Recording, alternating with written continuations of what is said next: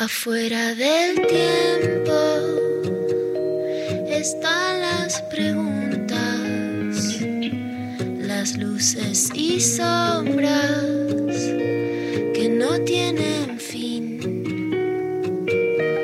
Ahí en la frontera están las señales, besando los bordes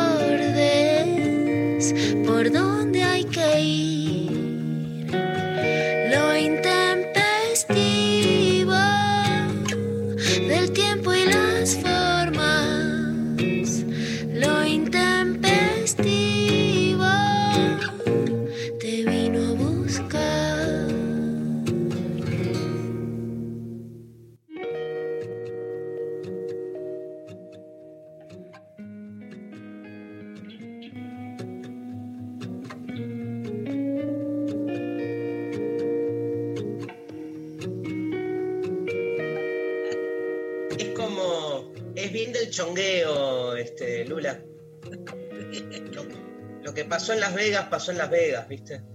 Nunca vamos a ir a Las Vegas. Un lugar que no me interesa para nada. Lo tenés que hacer más argentino. Lo que pasó en, no sé, En Chascomús, claro. sí. Ahí en, al lado de la laguna. No, pero Sí, escúchame. No, no me La- va Las medialunas que me he clavado en Chascomú, digamos. Pero no quedaron en Chascomú, vinieron conmigo. Pero estuviste en la laguna de. Sí, ¿Eh? Mirá. sí. Escúchame. No, no, lo que digo es Me que. tiré todo con Irina Sternik. Tengo, traje el barro de Chascomú. Grosos. Mira, em, me interesa, ¿hay fotos? Hay fotos. Epa. Nunca vi las fotos, las fotos de la vida de Luciana Pecker. No sos muy de subir fotos, viste que muchos en, en Instagram suben fotos de. Luciana sube un montón a sus No, no, historias. de, de su presente, no de su ah, pasado. de su pasado. Claro. ¿Vos tenés estas fotos de Luciana de hace 10 años, por ejemplo? No, creo que no. Pero bueno. Que- Pero es que- verdad que suba historias, Mari, porque ve las historias. A las historias subo, boludeo. ¿Cómo anda Sexteame? Qué librazo. Estoy muy contenta, Dari, estoy muy contenta con, con Sexteame porque la verdad que, que como te cuento muchas veces, para mí los libros son una posibilidad hermosa y más en esta cuarentena de hacer puentes, de leernos, de, sal, de saltear, viste, a, a, a los dueños, a los patrones, siempre tenemos patrones, trabajo para una editorial, así que también es una patronal, pero de saltear a los patrones en un sentido de que las mujeres nos ponen una cantidad de obstáculos, cuando logramos que las cosas circulen, bueno, no, nos ponen muy contentas. Y decir También cosas en que el- no También en el, en el mundo editorial, este, también como en todo, pero me imagino, y te pregunto, es, es muy manifiesta ahí la simetría de, de género y el trato con la autora.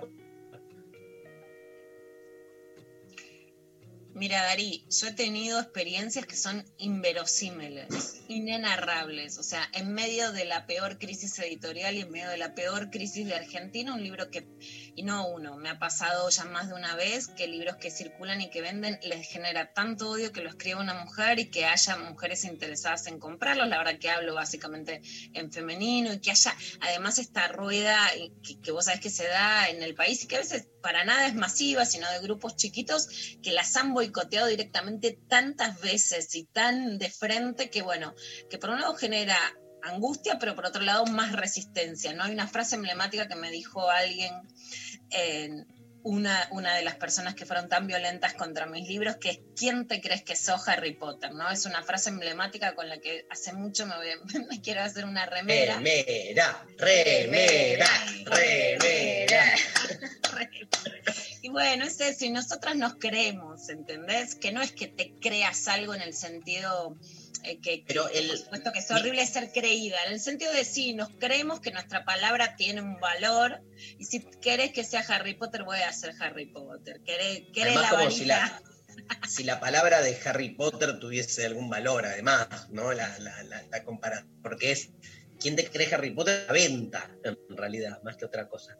Pero Sí, es- esa, esa, o sea, Y también, Daria, hay algo que a mí me importa mucho decir en estos días de tanta crueldad y que estoy asombrada. Ayer de una clase con, con, alumnos y alumnas de TEA y la verdad que marcaba mucho en eso. La, la parte despectiva para con las mujeres de que nunca creamos que nosotras tenemos un valor es una responsabilidad. Responsabilizo a los medios y a las editoriales progresistas. Y justamente eso está haciendo que hoy hay una situación que yo leo de mucha gravedad y en donde gran parte de las voceras de una derecha muy cruel sean mujeres y que en cambio las mujeres que incluso están o ocupan lugares en medios progresistas o en la televisión progresista sean subordinados, sin conducir, desjerarquizados, sin poder de decisión. Y eso es culpa del machismo, de la izquierda, de los sectores populares y del progresismo. Entonces, en donde si una mujer cree que su escritura o lo que produce tiene algún grado de valor, hay que reducirla a la mínima expresión. Y eso es grave. Es grave porque lo que ha producido es que se ha podido capitalizar liderazgos de periodistas que defienden los intereses empresariales y en cambio siempre las mujeres quedan con un techo por encima o pagando tantos costos que muchas se van o que la voz queda reducida.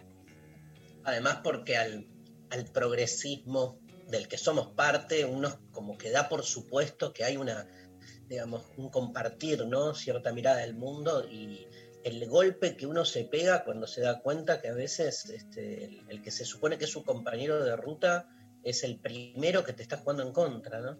Eso es lo peor.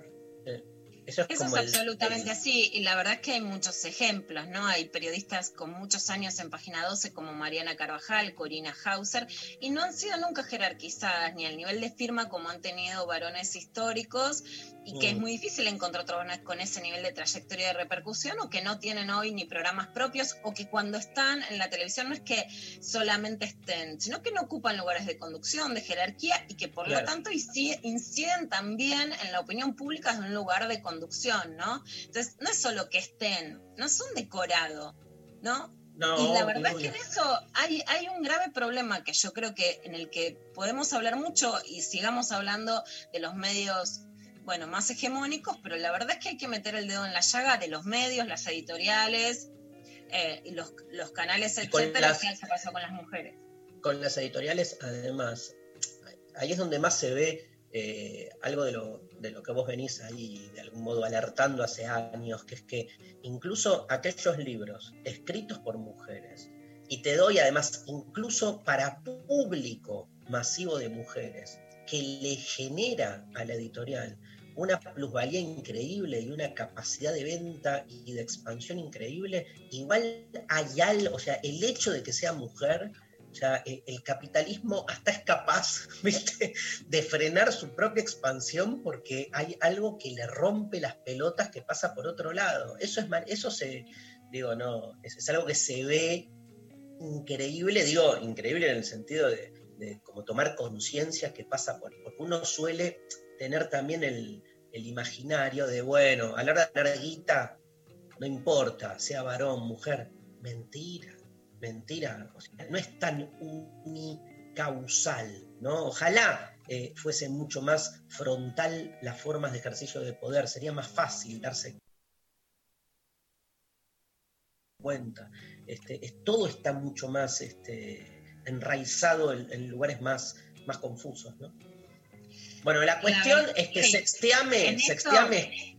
Machismo gana capitalismo y por eso la verdad a veces es difícil cuando una postea o cuenta cómo le va un libro o arenga un libro y tiene que ver con eso. Sin las lectoras, las mujeres escritoras no existimos y siempre nos van a poner la pata en la cabeza porque hay algo que jode nuestra palabra, como no jode la palabra de los varones, ¿no? Y en eso Dale, vos, mucho. Vos dirías, el aguante y todo. ¿Vos dirías machismo mata capitalismo? ¿Dirías así? Tipo... Sí, sí, sí, sí, sí. En la Argentina sí, en la industria editorial sí, claramente prefieren perder plata a que una mujer sea jerarquizada. Si una mujer es sumisa, si una mujer la puede manejar, si una mujer dice lo que quiere, esto es, no te la creas. No te la creas es una frase muy emblemática. Incluso en los talleres de escritura, cuando yo trabajo para que las pibas, las mujeres, las periodistas se empoderen y que escriban todo el tiempo es quién te crees que sos, ¿no? Y no estoy hablando porque quien me conoce o, o- y si no me conocen les cuento, a mí no me gusta la gente arrogante, no es eh, ni la gente, no sé, que, que- que se cree más que los demás, ¿no? O sea, es un punto de partida que para mí no va ni en la discusión. Ahora, justamente todo el tiempo es que creas que no tenés valor, ¿no? Algo que se llama en España se usa más el síndrome de la impostora, que es como, bueno, ¿por qué estoy acá ocupando este lugar si yo no tengo nada que decir? Cuando crees que tenés algo que decir, ahí necesitan decirte siempre que vos no hables, no digas, que no escribas porque no tenés valor. Si ocupás ese lugar subordinado, entonces eh, puede ser que la industria te acepte, si no, no.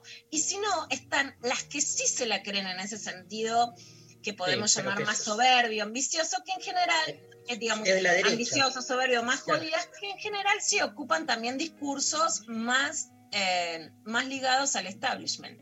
Total. Y que ellas también se las tolera.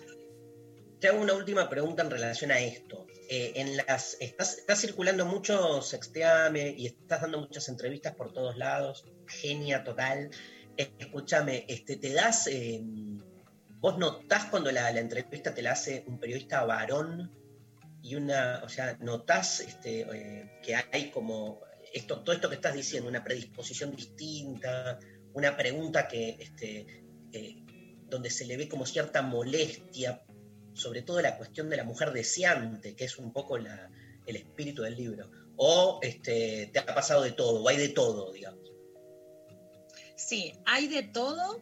Por supuesto que son entrevistas muy distintas, ¿no? Lo que me pasó muy fuerte estos días, Dari, que todos los días te nombré porque es de corazón, eh, desde Ángela Torres, que, que estuvieron los dos un ratito, ayer Vero Castañares acá en la radio, y también a Anita Rodríguez Correa, que es de S5, todas las chicas diciéndome más que nunca, y esto viene desde hace mucho, ¿no? No es un fenómeno nuevo hablar de amor y de sexo, que quieren que los varones lean, ¿no? Claro, En claro. todos los casos yo la verdad es que te, te cito, porque hay algo en no solo lo que nosotros hablamos, sino en poder tener estas conversaciones en la radio, en lo que hacemos de construir el amor, Dari, que vos no sabés lo importante que es, más allá de lo que decís, y esto te lo he dicho en privado, pero lo quiero decir públicamente, porque además lo digo en entrevistas en otro espacio, es la posición de mostrar que es posible escuchar a una mujer, ¿no? E incluso ayer, en esta clase de TEA, y, y- y lo quiero contar porque lo quiero socializar, digamos, me, me parece que es importante, me, me preguntaban sobre modelos masculinos Mm. para pensar en nuevas masculinidades. Y por supuesto que yo creo que es importante que los tipos den ejemplo porque los pibes necesitan modelos identitarios diferentes, que no quiere decir impolutos o perfectos o que no hayan sido machistas o que no lo sean porque todos lo somos y por supuesto todos los varones lo son. Lo que cambia es la posibilidad de escuchar, ¿no? Esa vos sabés que es mi base, no que hay alguien a quien una le da un certificado ISO de no machista, sino Claro. que puede hacer el trabajo escuchar y eso es claramente lo que vos haces. Pero incluso, pero yo sí lo que les decía es, pero tienen que leer a mujeres, porque si volvemos al punto de que entonces los únicos referentes válidos para los varones de vuelta van a ser varones y no pueden tolerar escuchar o leer a mujeres, volvemos al punto cero, porque en realidad el mayor trabajo es que también los pibes, los varones y los tipos puedan soportar, entender que pueden aprender algo, que pueden disfrutar algo de una mujer, que hay algo que pueden leer o escuchar que está bueno. Y en esta cuarentena hay un retroceso muy grande con poder escuchar las voces femeninas y un lugar muy ocupado por los sectores de derecha en la pedida de en, el pedido de representación femenina en los medios. Entonces es algo sobre lo que tenemos que hablar y te agradezco mucho eh, este, esta posibilidad de diálogo, que es una forma, más allá de lo que decimos, despejar que eh, este puente de encuentro que nosotros queremos mostrar. Me encanta este eh, Pablo González que está hablando con no sé quién y que se escucha. Pablo González, se escucha, se escucha todo. Este, gracias. Anda una charla del CONICET y vas a ver. Cuando hablan los tipos, las mujeres las escuchan. Cuando hablamos las mujeres, los tipos están chateando y mirando el teléfono. Siempre que hay una voz femenina, lo que molesta es, ¿viste? Cuando los tipos hacen el gesto con la manito de la mano que Sí, se, sí. se abre y se. O sea, es que la- es la voz, les molesta la voz. Entonces siempre va- van a estar ocupados en otra cosa. Es increíble, es increíble esta altura de historia, teniendo como que volver todo el tiempo sobre ese lugar, es increíble, digo, cuando, sobre todo, digamos, este, esto que decís vos, esto, esto último de, eh, hasta incluso cuando muchos varones la ven, este, tampoco pueden dejar y, y- y como que su referencialidad son varones no machistas, pero nunca mujeres, ¿no? Es, es- muy fuerte eso. No, y después cuando el, el- el- que se abrió y empezó a escuchar y a conectar de otra manera, ya es una felicidad, ¿no? En, la armonía, conflictiva a veces, pero digo, es como que ya estás como en otro plano, ¿no? O sea, hay, como una, una situación, digamos, este, que, nada, que, se transforma medio de raíz, ¿no? Y pasás como otro, a otro estadio. Bueno, este, escúchame, hay, hay consigna hoy, ¿sabías? ¿Ah, sí? Sí, Ah, mira, no sabías, ¿no? algo, quizás. Había una consigna, ¿no, Sofi? Ahí vamos Yo a... te digo, yo te digo, A ver. hoy vamos, seguimos como de festejo, entonces, ayer fueron los 100 programas, hoy vamos a seguir hablando en nuestra columna de psicoanálisis sobre el festejo, y entonces vamos a preguntar, y ahí nos vas a decir, Dari, el super premio de tu clase, que ahí vamos a estar a la noche, de qué festejamos, qué les gusta festejar, cómo quieren volver a festejar cuando falta poco para la vacuna, aguante pueblo, ya no, yo puse la semana pasada una nota, creí que era muy heavy, están tocando la puerta de las morgues y ahora están tocando la puerta de los cuarteles, cálmese, derecha argentina, cálmese, esperen que faltan tres meses y tenemos vacuna. Bueno, ¿cómo festejamos? ¿Cómo le gusta festejar ahora? ¿Cómo le va a gustar festejar después? Y yo agrego algunos Pero más- festejos ¿Qué? No, pero la consigna que es que fe- hagámosla más amplia, tipo, o, o sea, ¿cómo nos qué, no? No, no, sí estoy tratando de entender qué es la la, consigna, consigna. el festejo, el festejo. Por eso, para, para mí la, la- la consigna tiene que ser Le bajé ¿cómo- línea en el medio y la embarré. Bueno, festejar, festejar. ¿Por Este, qué nos festejar? gusta, qué nos gusta festejar? Ahí está. ¿Qué nos gusta festejar? ¿Sí? ¿Qué cosas Dale. nos gusta festejar? Esa es la consigna y el que gana, vamos a, este, como premio, cuatro entradas distintas. O sea, hay cuatro, Ah. cuatro ganadores. Van a haber cuatro ganadores. Ok, y se van a ganar un, Un pase, un e, e, e, un- e, un e, e, e-pase para, un eh, i-pase un e-pase. para la clase de hoy que se llama Nada es natural, donde entre otras cosas vamos a retomar cuestiones de sexualidad, obviamente. Este, Nada es natural por el CONEX a las 20 horas. La consigna es, entonces, ¿por qué festejamos? ¿Por qué dale. Y yo Mariana? para terminar de embarrarla te voy a sumar una cosa que me parece Sí. divertida.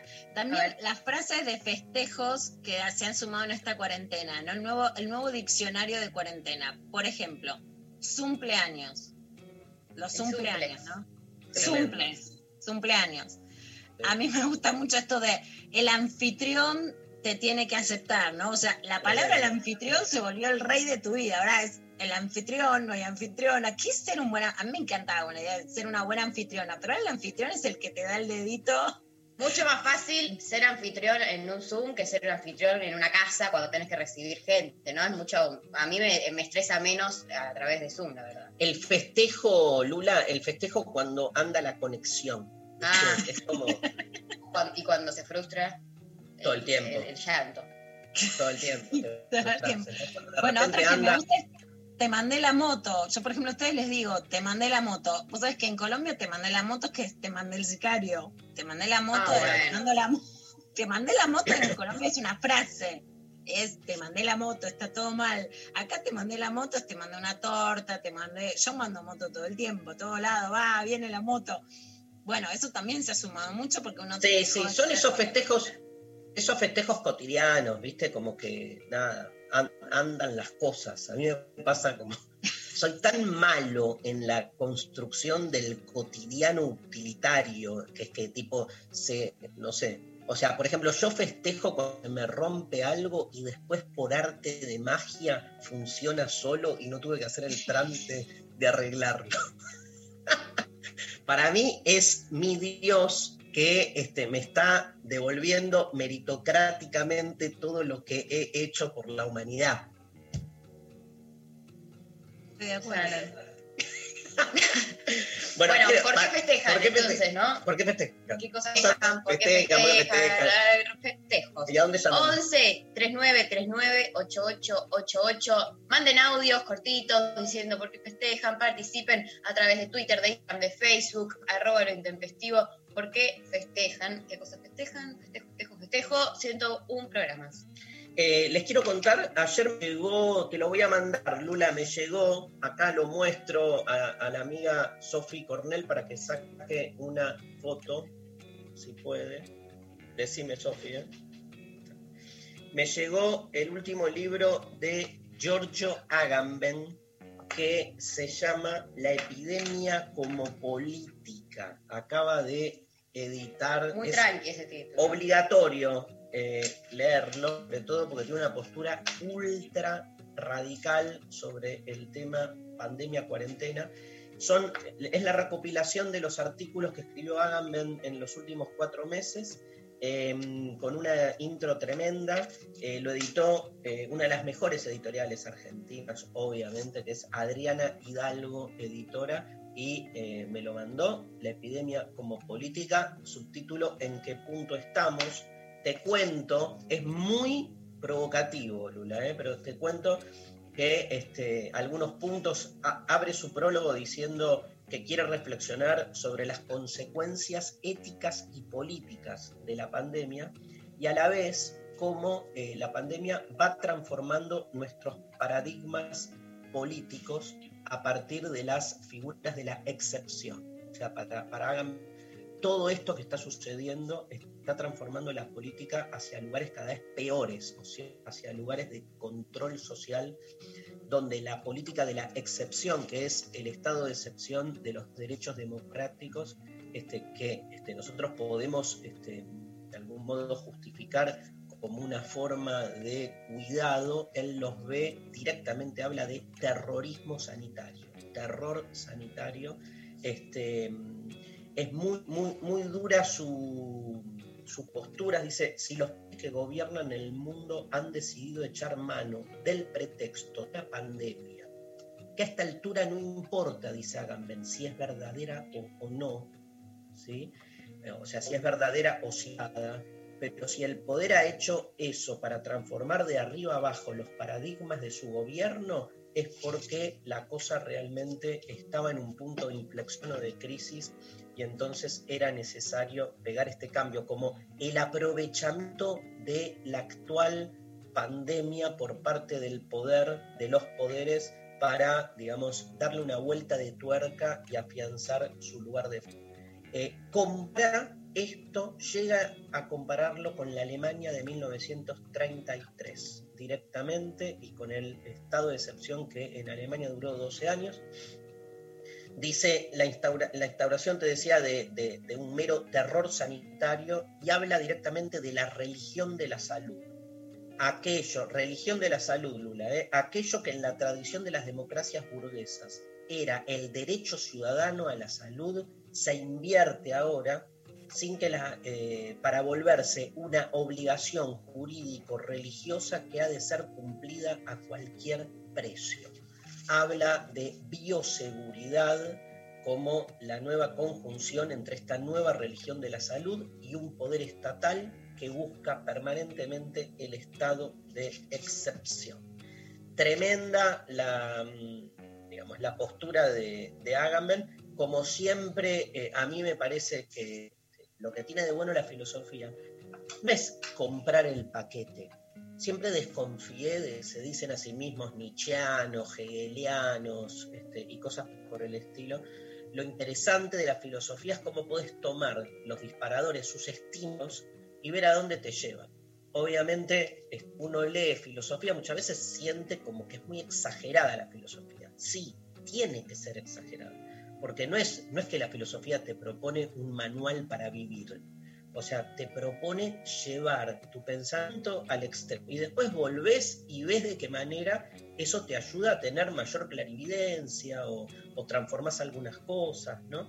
Yo creo que Agamben ocupa un poco ese lugar, ¿no? Este, es como demasiado a donde está llevando, pero de algún modo también esa demasía traduce o expresa algo que también nos está dando vuelta por la cabeza y que nos hace ruido, ¿no? No tomarse a la filosofía como este, eso, como un manual de instrucciones me parece clave y utilizarlo al revés como para pegarse martillazos en la cabeza, repensar y volver este, sobre lo cotidiano. Así que recomendadísimo el libro de ¿eh? George Agamben, La epidemia como política. Eh, primera canción.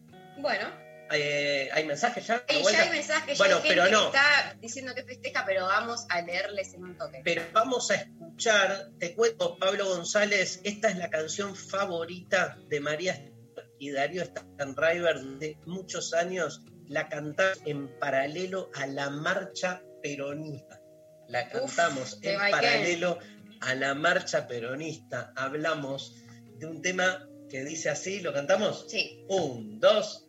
Sabrá tu novia que escuchamos Morrissey, que me extrañas más de lo que ya te extraña. Sabrá tu novia que escuchamos Morrissey, ¿Con quién estaba la vez que te llamábamos? Pero hay algo que vos no sabes, es que hablamos mal de vos una vez y bien de alguien que no conoces. Los dos nos cansamos del amor. Sí, ¿no?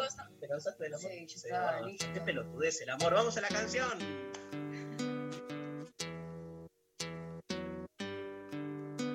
Sabrá tu novia que escuchamos Morrissey, que me extrañas más de lo que ella te extraña. Sabrá tu novia que escuchamos Morrissey, con quién estabas la vez que te llamábamos. Pero hay algo que vos no sabes, y es que hablamos mal de vos una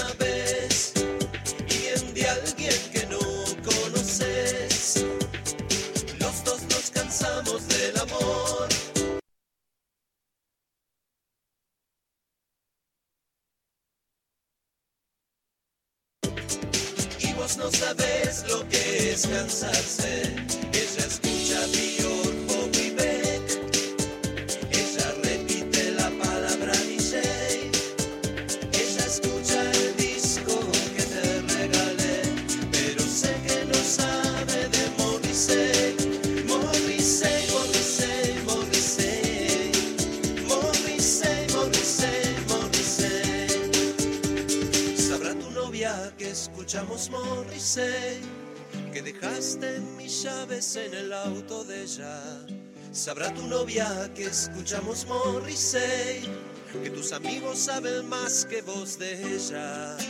Pero hay algo que vos no sabes, y es que hablamos mal de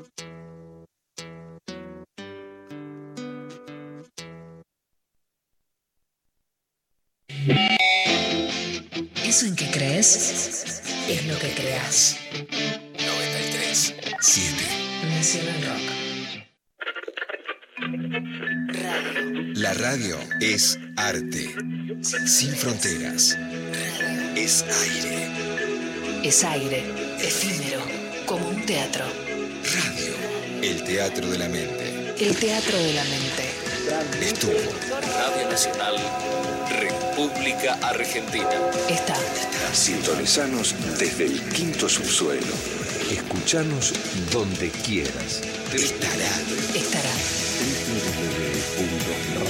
¿Y cómo será esa radio del futuro? Como la inventemos cada día. ¿Estamos en la luna? ¿Presentárselo? Estamos efectivamente 100 en la luna. años. 100 años de Más radio. parados sobre 937. Nacional Rock.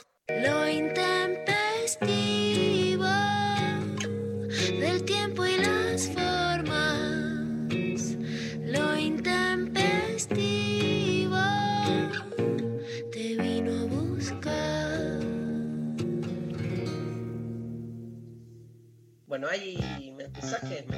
Hay mensajes por Twitter. Mel puso: "Festejo que mi psico me haya sugerido escuchar a Darío en la cuarentena. Me partió la cabeza. Ni hablar lo que me alegré cuando descubrí que existía un programa de radio. Gracias por existir. Vamos, vamos los psicólogos. Bien ahí, les psicólogues. Eh, hola Intempestives, el festejo para mí debería atravesar muchos aspectos de la vida, que juegue talleres, un vino con amigos y fría. Es cuando me siento libre, además de los momentos del corchazo. Bueno, Bien, talleres de Córdoba, ¿no? Estamos hablando, o talleres de remedio de escalada. No, debe ser de Córdoba. eh, yo festejo cuando termino un buen libro como el Telú. Ya tengo entradas para la noche, así que solo mando para decirles que les amo en los tres. Besos, Nati. Nati nos manda. Ay, gracias. Y vi la foto, está divina. Mirá esas uñas de brillo porque vi la foto Tremenda. Es esas print y glitter en las uñas, todo lo que está bien. Muchas gracias. Eh, hola Intempestives, yo hoy festejo ayer me cebé, cociné mucho y tengo comida para toda la semana. Gracias por Ah. existir, les amo. Bien, bien este ayer. Este- Debbie Cruz Cordero en Twitter dice, hola, hoy festejo el amor, la complicidad, el compañerismo con la persona que amo. ¿Y por qué lo festejo? Porque costó cinco años y siete meses que me diga y que sienta el gran te amo. La Ah, cuarentena en algunos milagros. Gracias por las compañías de cada mañana. Ah, ay, me muero. Evi, te envidiamos. por favor. Eh, saludos, mandan acá. Soy como Bilardo en la final del 86. Me quedo pensando en los dos goles que me metieron, pese a haber ganado la final. Así que lo único que festejo es que nadie me rompa las bolas al final del día. Ay, Dios mío. Eh, buenos días. El mejor festejo es el que se hace cuando probás un final o también me llega mucho el festejo de gol. Saludos, Tiago. También hay un festejo como. El festejo tiene algo de provisorio, ¿viste? De efímero. Como que festejás y ya, ponele. Festejás un final y ya tenés que estar estudiando para el otro. Festejás un partido que ganás y ya tenés que estar a la semana. Festejás un buen orgasmo y bueno, sea, ya estás pensando la próxima vez que vengo, no sé qué. Festejás un fin de semana y ya estás sabiendo que viene el lunes. No tenés acá quórum, me parece. Como... Tengo quórum en, en el mundo. En vez del tren de la alegría es el, es el tren del bajón eso, Dari. O sea, no hay nunca Sí, nada. No hay tren, soy el. No hay tren, hay solo vías. soy un andén desierto donde en el lugar de la campanita que anuncia el tren se robaron la campana. Buenas, amiguetes. Hoy festejo que con 40 empecé el CBC para estudiar lo que amo. Besotes. ¡Vamos, bravo! Me levantó. Ganadora, ganadora, Ganadora. ganadora, ganadora. Tengo debilidad por las mujeres que se ponen a estudiar de grandes. Obvio. Audio. Damos adiós. Nos cagamos en el amor. Y todo deseo natural es pura paja. Porque nada es natural.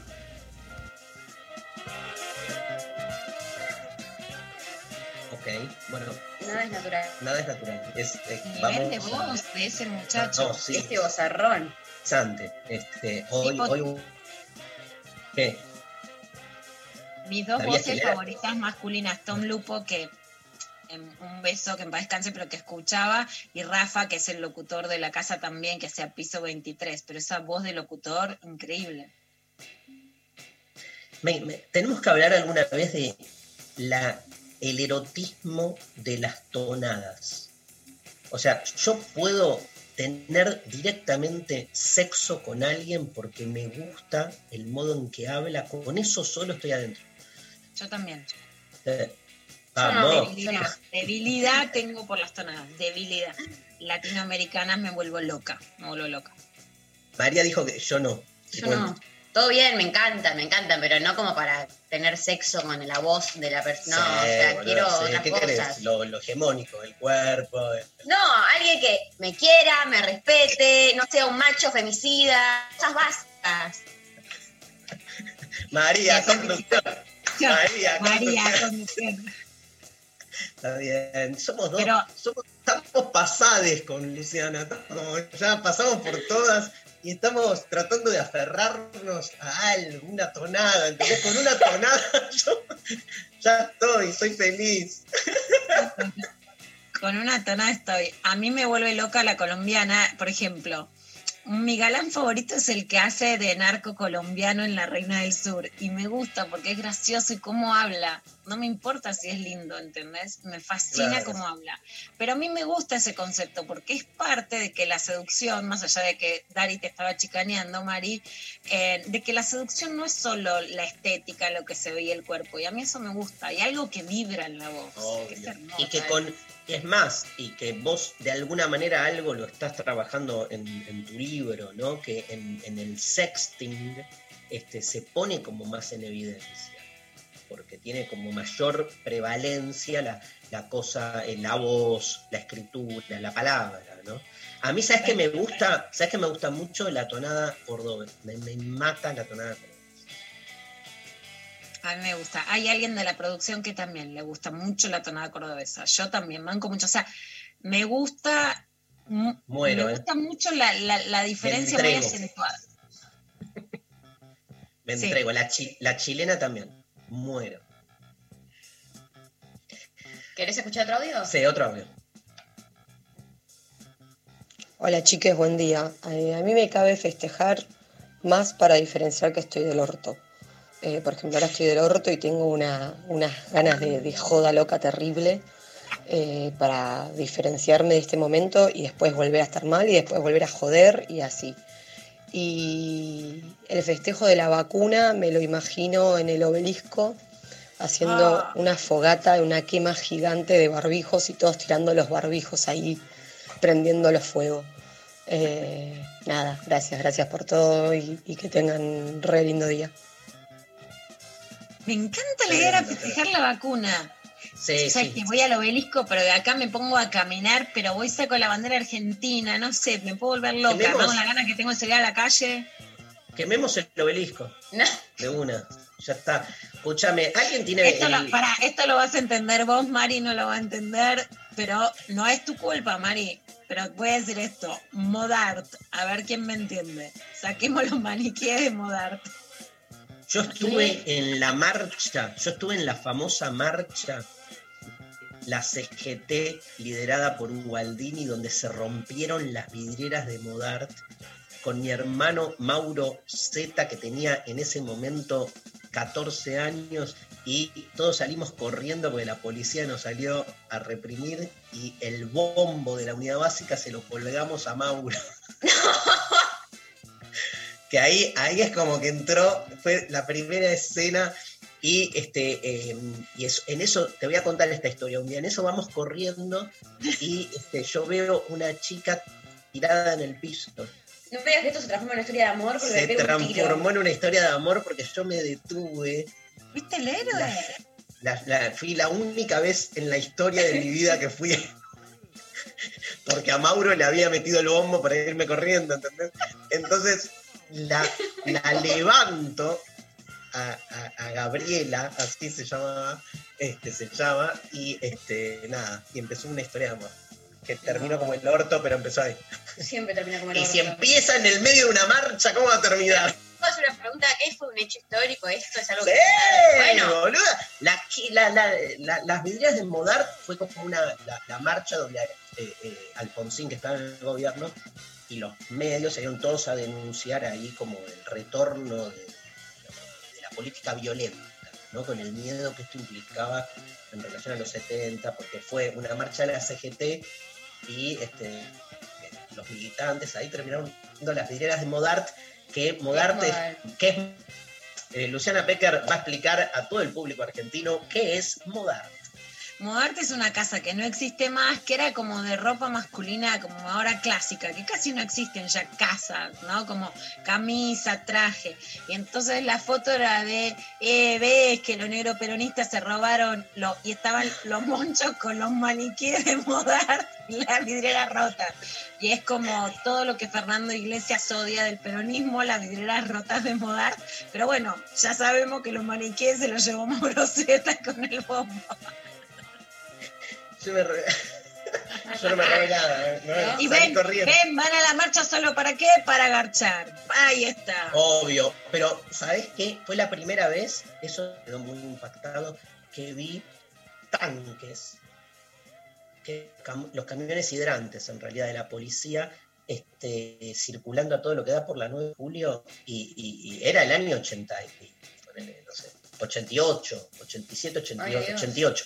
Y era como, este, venías de la dictadura hacía muy poco, y era como, el- te volvía, ¿qué? boludo, o sea, los milicos en la calle. Ay, no, qué Era miedo. muy fuerte, a mí me resultó muy, muy fuerte, muy fuerte. Eh, en esa época, Mari, había miedo. No estaba para nada, digamos, más allá de que después lo vamos a hablar, pero no estaba para nada descartado la idea de un golpe. Sí, ¿no? Tenés Fue razón. una juventud donde tenías la idea del golpe, de que podías volver a desaparecer, más allá de que eso no llegara en la mayoría de los casos, porque en algunos sí, por supuesto, de violencia policial, eh, como puede seguir pasando ahora, pero no en la idea de que la militancia política te podía llevar a eso, ¿no? El golpe estaba como una sombra. Bueno, de la- Claro. Mi vieja no quería que yo militara por eso, este, por ese miedo. Y te digo este, algo más, mira lo que me pasó, Lula. Yo militaba en una unidad básica y este, hacíamos trabajo social en una zona de villas que había ahí cerca. Y, mm, se empezó a correr la bola que eh, uno- unos canas empezaron a preguntar por nosotros, por los militantes, específicamente por mí. Y entonces nos dio mucho miedo éramos de la JP, eh, y nos dijeron, vayan a hablar con un abogado para que les diga qué hay que hacer, para tranquilizarnos. Yo tenía 19 años, 18, 19 años.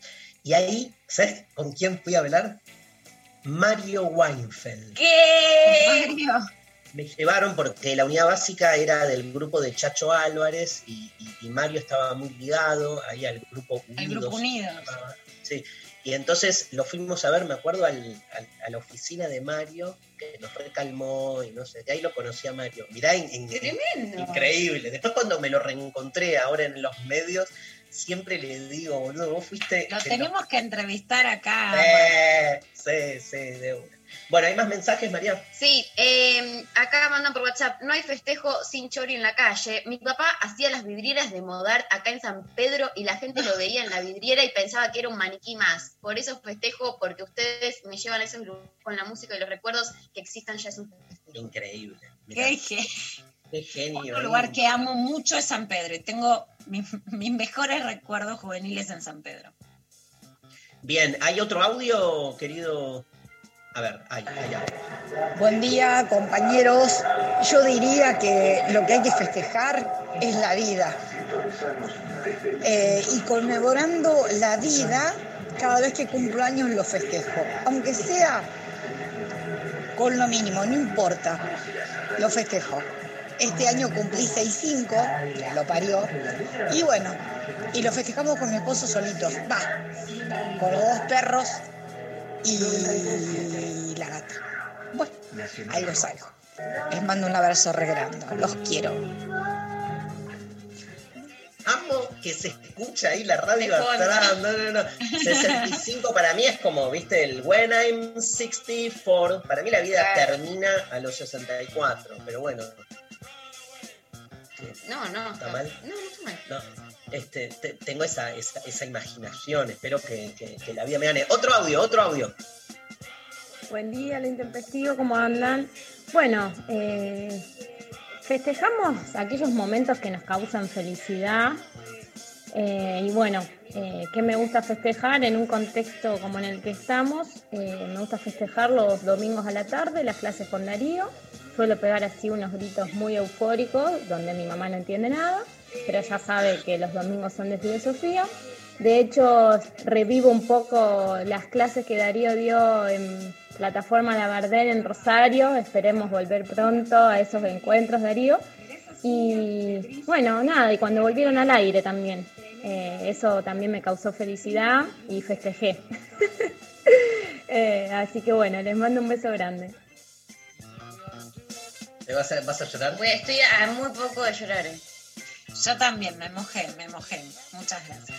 Y, Yo no, también. me- y me emociona mucho lo que, lo que genera Dari también, de verdad.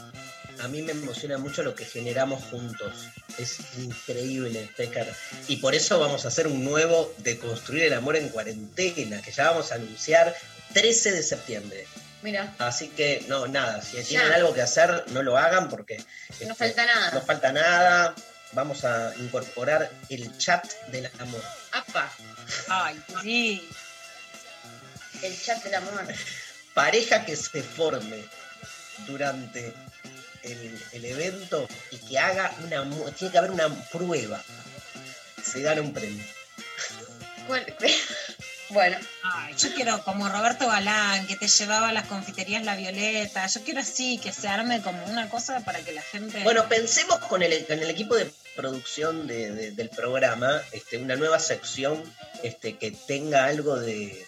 de Ay, que se llame Las Violetas, como ir a tomar el té a Las Violetas. Me encanta. ay, Dale. bueno, dale. O sea, hacemos como un... Este, todo lo contrario a, a lo usual, ¿viste? Tipo, ¿a quién le darías o no? No. Vamos más por la línea de dos personas que se quieran conocer. Y habilitamos el, el meeting, ¿no? Como ayer la chica que dijo, qué linda la sonrisa de Lucas. Es verdad. Ay, ¿qué habrá pasado ahí, no? Mm. Pero te digo que cuando apagamos todo, se pasaron los teléfonos. Y Sofi me gustó mucho, estuvo muy rápida, Sofi Cornell. Bien cupida, bien cupida estuvo. A lo Franco Torcha, rápido, coordinó todo. Bueno, un último mensaje. Un y nos vamos a la pausa y hay clavada de noticias después, ¿eh? ¿No? Dale. Dale. Eh, acá mandan, festejo que estoy hablando con un chongo inteligente, por fin. Albe, vamos. Es para festejar, es para festejar. Igual, yo no quiero, yo no quiero tirarle abajo, ¿no? Pero dale tiempo, porque la verdad es que todas tenemos al principio que es un buen chongo, que es inteligente, no sé qué, después pasan un par de días, un par de salidas y te das cuenta que es alto tarado. Así que eh, no, no, no por cuestiones personales, claramente. Déjala disfrutar, déjala. Disfrutar déjala mientras que que re- parezca, disfrutar mientras que parezca que esté todo bien. A la primera de cambio Quiero que ves saber, alguna quiero saber si, ahí. si vos con tus 22 años sabés quién es Bruce Springsteen, No. ¿De verdad? ¿No sabes quién es Bruce Springsteen? ¿Debería? No, bueno, es un músico. Nada. ¿No la película? fascismo, nacido en USA, yo soy yankee, yo soy yankee, viva los yankees. ¿Cómo, cómo es Pará. esa canción? Born in the USA. Mira. Bueno, vamos a escuchar Dancing in the Dark, Bruce Springsteen en Lo Intempestivo.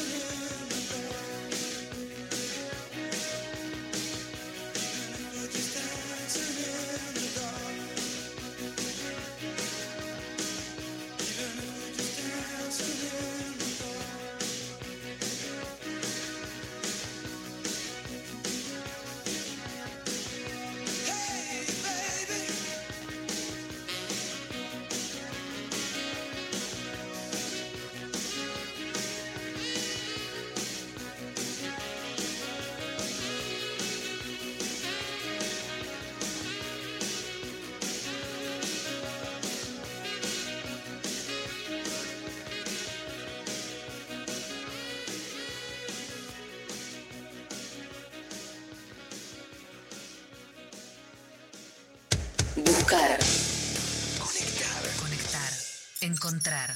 93. Nacional Rock. 7. La radio del futuro ha llegado. El próximo 27, la radio argentina cumple 100 años. 100 años. Bienvenidos al Tren Topic la Lujo total, esto es más que. Desde Capilla del Monte. Una emisión de dominio 3D en cuarentena. Lo vamos a empezar a celebrar En donde se encendió por primera vez. Saludos a toda la comunidad de las radios online nativas. Soy el director, pasó muchas horas al aire también. desde el Teatro Coliseo. Programa especial. Radio con aguante. Resistiendo desde el aire. Las y los protagonistas. Un día para poder eh, charlar, debatir. Momentos históricos. Música. ¿Por qué el colectivo de adultos mayores? Jueves 27 de agosto. Todas las radios unidas. Desde las 15. Estoy con nuevos bríos y quiero embarcarme en nuevas aventuras. Cámara Argentina de Radios Online. Escúchalo por esta frecuencia. La radio argentina, Cumple 100 años. una historia con futuro. Nadar mar arriba sobre sueños y duelos bien superados. Gracias por elegirnos y gracias por quedarte en tu casa. Nuestro compromiso es con el aire y con la salud. Por eso, respetando las normas establecidas, desde Nacional Rock seguimos trabajando para que no te falte la radio, para que te informes, para que te diviertas en estos tiempos tan difíciles y tan inciertos. Tu compañía es la nuestra. 937 Nacional. Nacional Rock. Hacé la tuya. En el aire de Nacional Rock pasan cosas como esta. Yo no tuve trabajos muy raros, la verdad. Trabajé mucho en el kiosco de mi papá. A veces me he robado preservativos para compartir con mis amigas. Mi primer trabajo fue con Francis Ford Coppola. ¿Qué? En la película Tetro. Arrancaste tranca. Te diría bizarro. Su producción era salir y grabar en la calle y así. Temprano para todo. Flor Alcaraz, DJ Pradón. Temprano para todo. Lunes a viernes, de 6 a 9. Música, noticias y algunas cosas para gente despierta. Temprano para todo. En 937 Nacional Rock. 937. Seguinos en Instagram, Nacional Rock 937. Hasta las 13, estás escuchando Lo Intempestivo. Con Darío Stanraiver. Luciana Pecker. Y María Stanraiver. Luciana Pecker, todo tuyo. Le quiero contar a Lula, Lu, eh, antes que empiece, que llegaron un montón de mensajitos diciendo cosas hermosas de todo lo que hablamos en la apertura. Y también llega este mensaje que dice, Luciana, esperando hace meses tus libros acá, no llegan a las librerías del pueblo Villa General Belgrano. Doy fe de que las chicas de las lirias los piden cada vez y no vienen. ¿Estarán agotados en el interior? ¿Sabes? Les abrazo mucho al estrés. Bueno, Mari, muchas gracias. Muchas veces recibo estos mensajes en Instagram por privado y esto es de lo que hablaba Mari Dari al principio. Gente que quiere leer y te duele tanto cuando no llegan y cuando no llegan porque hay una industria editorial que lo que hace es ponerte la pata para que no puedas llegar a tus lectoras, eso en algunos casos.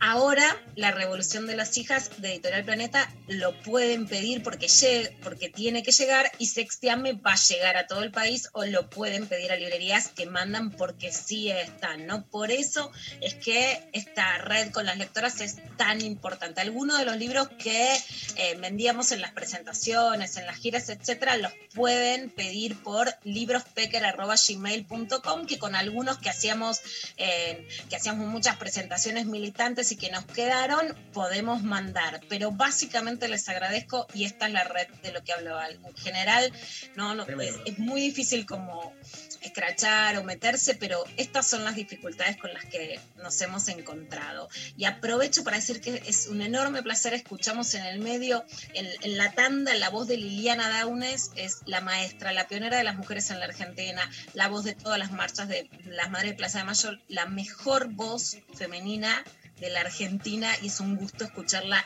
acá en la tanda. Vamos a ir con, por un lado, lo que pasó ayer con Alberto Fernández, que inauguró en obras ferroviarias en la estación Villarrosa, que queda en Pilar. Villarrosa es uno de esos, digamos, de esos centros neurálgicos de los trenes porque es donde vos podés tomar un tren y va hacia otro lugar. O sea, cuantas más obras se hacen ahí, más lejos puede llegar el tren y los trenes son sinónimo de la producción nacional, el desarrollo. Cuando hablas de patria, hablas de trenes, ¿no? Y yo soy una, escribí también el libro Mujeres Ferroviarias, que lo amo, así que ahí fue donde conocí mujeres que trabajan en Villarrosa, lo amo. Ahí Alberto anunció nuevas obras, que es como mostrar una postura en relación a la producción nacional y a las formas eh, de transporte más federales o un intento de poner un granito de arena. Pero también Alberto contó una conversación privada con Mauricio Macri, en donde algunos critican que era una conversación de, bueno, que no tendría que haber difundido, pero él difundió que Macri dijo que mueran todos los que tienen que morir. O sea, en una postura cercana al primer Boris Johnson, el, el, el premier del Reino Unido, que después que estuvo internado por coronavirus, sí generó algunas situaciones de distanciamiento social, pero esta idea más liberal de que no se pare la producción por el coronavirus. Eso difundió Alberto y ayer de hecho vamos a escuchar ahora un discurso donde se lo nota, más enojado, más cabreado, menos contemplativo. Vamos a ver qué dijo. No nos equivocamos. Cuando miro los resultados de la economía y veo que el salario real de un trabajador Cayó, por supuesto que cayó en la pandemia, pero cayó la mitad de lo que cayó el año anterior cuando sin pandemia gobernaban como gobernaban. Digo, no me equivoqué. Era mejor hacer lo que hicimos. Yo preferí, como preferimos todos nosotros, preservar la vida de la gente, la salud de los argentinos, el cuidado de los argentinos y argentinas, antes que ganar un peso más en la economía. Yo les pido que no los desalienten que cuando los inviten a bajar los brazos y le digan que su libertad está en riesgo, sepan que tienen un gobierno que lucha por la dignidad y por la fortaleza de cada uno y cada una de ustedes. El tono de Alberto es otro presidente. Me hace acordar mucho el tono de Alfonsín, Daria, hablando Sí, ¿no? de, de los 80. Fue muy parecido Otro el tono. tono. Otro No, no sé tono. si lo había otro escuchado tan así. Otro país, otro país. Yo creo sinceramente que el modelo de, de Alberto, de digamos, de despegarse del kirchnerismo en el sentido de la confrontación con ciertos medios hegemónicos, con, con el establishment, etcétera, eh, no funcionó o fracasó en el sentido de que el nivel de el nivel de oposición, no solo a su gobierno, no solo, por ejemplo, a no votar la reforma judicial, que para mí es algo legítimo, o a dar debate, sino a hacer una marcha en plena cuarentena, digamos, a un juego que se va de, eh, el, digamos, de los cánones institucionales, es otro, y que Alberto responde también con más virulencia. Recordemos que al principio decía, bueno, es paternalista, es protector, muestra tranquilidad, etcétera, y ahora esto no es tranquilidad, está, digamos, volviendo a poner las cosas sobre las sillas de que él jugó un modelo de proteger la vida por sobre, eh, digamos, priorizar o la economía o lo que le pedía el establishment y que está enojado con lo que está pasando y que le volvió a poner virulencia, por lo menos discursiva, a la situación. Otro gesto político muy fuerte que recibió Cristina Castro, la, la mamá de Facundo, eh, de Facundo, que está desaparecido. Ayer hubiera cumplido eh, 23 años. Sabemos que es un caso donde la mamá claramente denuncia a la policía bonaerense. Él se iba a ver a la novia a Bahía Blanca y esto es lo que decía Cristina Castro sobre la reunión. Fue positivo. Muchas cosas. Hablamos dos horas de- con el señor presidente de muchas cosas. Y nada, me voy con la misma seguridad y con la misma, renuevo las confianzas en el señor presidente. Bueno, una declaración importante, es importante recibirla, eso no quita que a Facundo le, le pasó algo, nadie lo revive. Eh, la policía bonaerense es la maldita policía como la han descrito en un libro emblemático de la Argentina, Ricardo Ragendorfer y Carlos Dutil, y los encubrimientos a la policía son sistemáticos. Como muestra institucional es absolutamente diferente a cuando, por ejemplo, Mauricio Macri recibió a Chocobar que había disparado por la espalda. Entonces son muestras distintas de lo institucional. Esto no devuelve, por supuesto, si es que a Facundo le, le pasó algo que todavía hay que investigar sobre qué le pasó y quiénes, por supuesto, son los responsables, los autores materiales de lo que le podría haber sucedido. Vamos a escuchar también qué decía el gobernador de la provincia de Buenos Aires, Axel Kicillof. Nosotros queremos conocer la verdad. Y te lo digo, y te lo digo por convicción personal, por la experiencia histórica que tenemos todos los argentinos y por mi pertenencia política.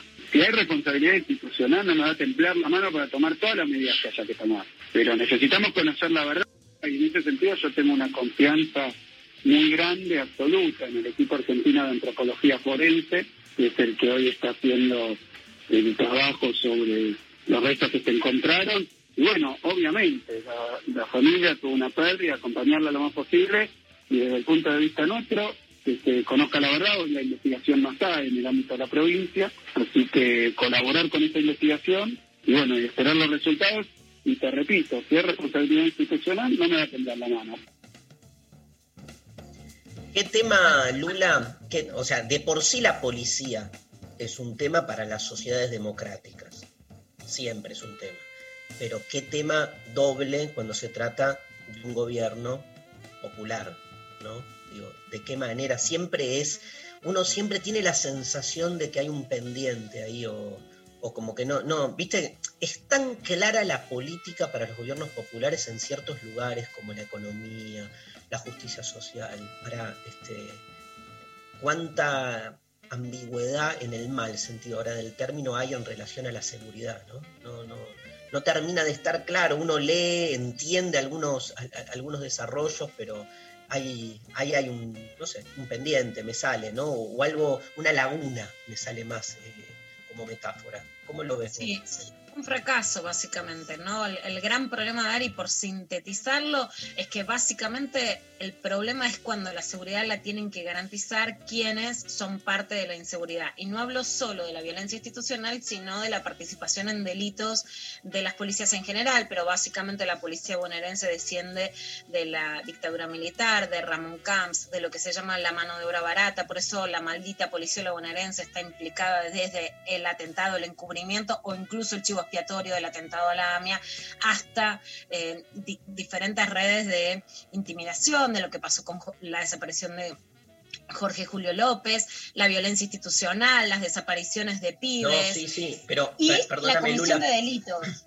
O sea, das en el clavo, que es este, el- lo primero que dijiste es fundamental, ¿no? Digo, este, le pedimos seguridad a aquellos que son, este, de algún modo, parte de la inseguridad, que, la inseguridad que después queremos disolver, ¿no? Parece casi un chiste, digamos, en, en algún punto. Este, el tema es por qué los gobiernos populares que parten de este mismo dia- diagnóstico, porque lo sabemos, este, no, no han logrado a lo largo de su, de su historia poder este, meter mano ahí. Es, esa es la pregunta Porque que todavía- han metido mano y lo que pasa es que te lo, te lo cobran con lo que ellos llaman palanca en boludo, que es dejar que se cometan delitos a un nivel en donde se desestabilizan gobiernos, ¿no? El primer gar- gran intento fue durante el gobierno de Antonio Sí. Cafiero en la provincia de Buenos Aires con Luis Brunati, que hace un intento muy grande por depurar a la, a la policía de la provincia de Buenos Aires, un intento muy fuerte. ¿Te se te- acordás? Me ¿Te acuerdo muchísimo. Brunati se lo llevaron puesto, me acuerdo, era este ¿En qué andará Luis Brunati? Bueno, quedó, quedó, sí, quedó afuera, digamos, de, de- la verdad es que no sé, de, de la política fuerte. Después, por supuesto, León Arlanian, incluso María Eugenia Vidal, acuérdense que eh, Sí, sí, también tuvo hicieron un- ciertas depuraciones y hubo apretadas de la policía muy claramente a María Eugenia, a María Eugenia Vidal, este, con, con ciertas depuraciones. Es un monstruo de 100 cabezas, ninguna duda que con todas las críticas y con, eh, por supuesto, y muchas más las críticas sobre el caso de Facundo, la intención de poner a Bernie es que la policía no genere una situación que, que pueda ser des- desestabilizante, ¿no? Porque cuando los querés desarmar, lo que hacen es incrementar la cantidad de delitos. Esto es sin ninguna duda. O sea, no es solo lo que hacen en relación a la violencia institucional, sino lo que pueden hacer en relación a la inseguridad, ¿no? Entonces, es de los temas más complejos para desarmar en toda América Latina y en la Argentina también. La policía bonaerense es eh, un, enorme problema muy difícil de, de desatar, ¿no? Y con muchos intentos fallidos. Bien, ¿tenés algo más? Tengo algo más que es el pedido de cupo laboral trans. Bueno, es un pedido para que se apruebe a nivel nacional en el único lugar donde está aprobado es en la provincia de Buenos Aires, donde fue un proyecto de la diputada, la exdiputada bonaerense Karina Nazábal. Se llama Diana Zacayán ese proyecto porque lo empujó Diana cuando que es justamente una dirigente travesti que fue asesinada, el, un único fallo por travesticidio, pero existe en la provincia y quieren que ahora se apruebe en la ciudad de Buenos Aires. La intención siempre es que haya un porcentaje en la provincia de un 1% de cupo laboral trans para que justamente las personas travestis, trans, no binarias puedan hacer trabajos y no estén expulsadas a que la única opción sea la prostitución. El legislador Santiago Roberto nos va a contar su proyecto del cupo laboral trans. Preocupados por la situación que está viviendo todo el colectivo de travestis, trans, intersex y no binarios, desde el Frente de Todos hemos presentado un proyecto de ley para establecer el cupo laboral en todo el sector público de la ciudad de Buenos Aires y además establecer incentivos para los privados que promueven la contratación de personas de este colectivo. El proyecto presentado establece el cupo en el 1% en todo el ámbito del sector público de la Ciudad de Buenos Aires, ya sea en el ámbito del Poder Ejecutivo, el Legislativo y el Judicial, además en empresas donde el Estado de la Ciudad de Buenos Aires tenga participación accionaria y en los organismos autárticos y descentralizados de la ciudad. Entendemos que esta ley viene a establecer un marco de Esta es la propuesta sobre la Ciudad de Buenos Aires, también un 1% de cupo laboral trans, además se amplía la gama de la diversidad sexual, por ejemplo, intersex, a no binarias, en relación al proyecto que ya existe en la provincia de Buenos Aires y a la estimulación de la contratación en el sector privado. Eh, ¿Querés anticipar? Mañana tenemos una entrevista especial, ¿no? Tenemos una entrevista especial, la verdad es que me pone súper contenta y justamente se trata de alguien que está arengando el cupo laboral trans. Es muy emocionante porque para mí es un recorrido muy especial, ¿no? Siempre el mundo del espectáculo en la Argentina tuvo grandes travestis muy famosas, muy conocidas, muy queridas. Cris Miró es inolvidable, Florencia de la B, Florencia Trinidad es inolvidable el día que mostró su DNI en un programa al mediodía en Telefe. Está escribiendo en el suplemento Soy, está posteando y en todos sus posteos aparece el hashtag cupo laboral trans, ¿no? Hay, hay La, no- la nota, la nota que me mandaste que sacó en página está tremenda sobre el lenguaje inclusivo. Está tremenda. Eh, hablamos la semana pasada y me dice, pero ¿qué es lo que les pasa? ¿Qué es lo que les molesta? Bueno, y mañana vamos a tener como invitada a Florencia de la Vía, así que estamos súper contentos. Mañana nos tenemos que poner un poco más lindas, Mari, que viste que tiene mucho estilo. Tenemos que pelar un poco.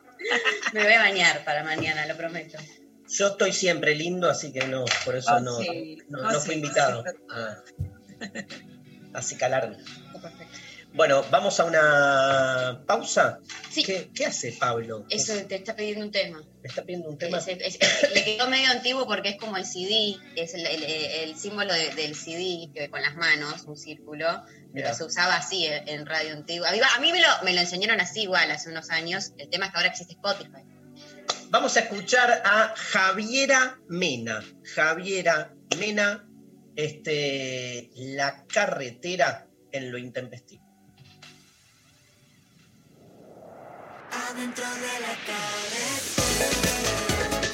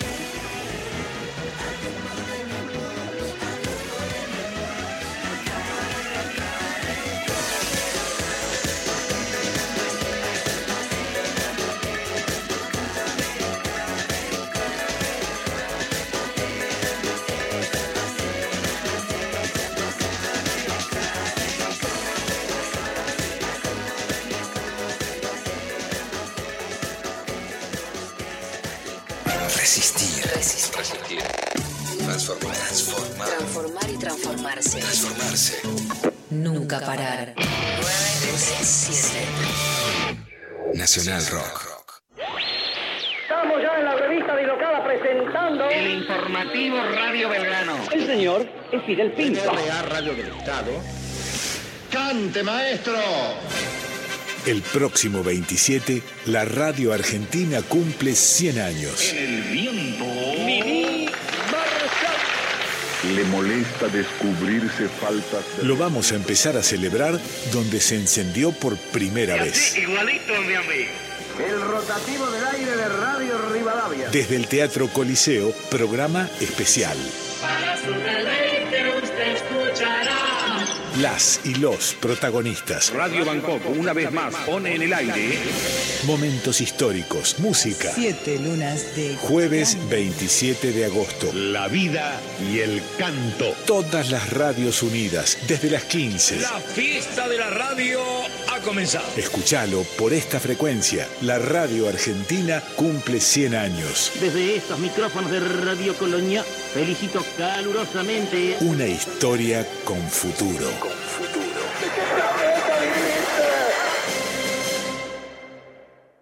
El coronavirus produce una enfermedad respiratoria leve, que solo en algunos casos puede complicarse. Se transmite por vía respiratoria cuando el contacto es cercano. Para evitar el contagio hay que cubrirse la boca con el pliegue del codo al toser o estornudar, lavarse las manos, usar alcohol en gel y mantener ventilados todos los ambientes. Ante cualquier duda, es importante no automedicarse y consultar al centro de salud. Para más información, entra en www.argentina.gov.ar o llama al 0800-222-1002. Ministerio de Salud, Argentina Presidencia. En el medio del día no hay despedida. Solo bienvenida. Hola. Hola, ¿qué tal? Hola. ¿Qué tal? Hola. Hola, ¿qué tal? ¿Qué tal? Hola. ¿Qué tal? Calu Bonfante. El árabe Rami. Date Carolinas. Hola. ¿Qué tal? Lunes a viernes de 13 a 17.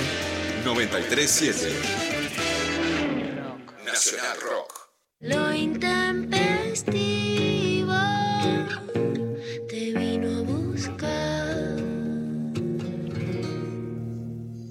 Creo que ayer conté que este, Ediciones La Cebra me mandó libros, ¿no? Sí. Este, el domingo, porque reparten el domingo, este, y si le, com- le compran los libros directamente a la editorial, este, la editorial se los manda el día domingo y este, me llegó este libro increíble de Marc Alizard llamado Golpe de Estado Climático, hoy más vigente que nunca con todo lo que está pasando en el incendio de las sierras cordobesas. Y entre los libros me llegó así medio escondido uno de Luciano Lútero, Apa. nuestro psicoanalista estrella, muy pedido ayer. Muy pedido por la Muy gente pedido. y muy pedido para que esté en el festival que En el Festival Lo Intempestivo y alguien tiró ahí eh, desfilando desnudo. Una especie como de consenso general, No, digamos. pero desfilando no, des- desfilando no, desnudo nada más. no me hagan pasar papelones. déjenme- Hay una cosa, hay, hay como una especie ¿no? de, de- de erótica militarizada ahí en el desfile, ¿viste? Porque el desfile es medio desfile de modelos, pero también desfile de, de botas. Eh, bueno, nada, déjame decir una cosa del libro, la subjetivación patriarcal, identificación, género y síntomas. Una vez por mes me llegan libros tuyos, Luciano. Es un libro muy lindo, muy lindo, eh, que está muy bien.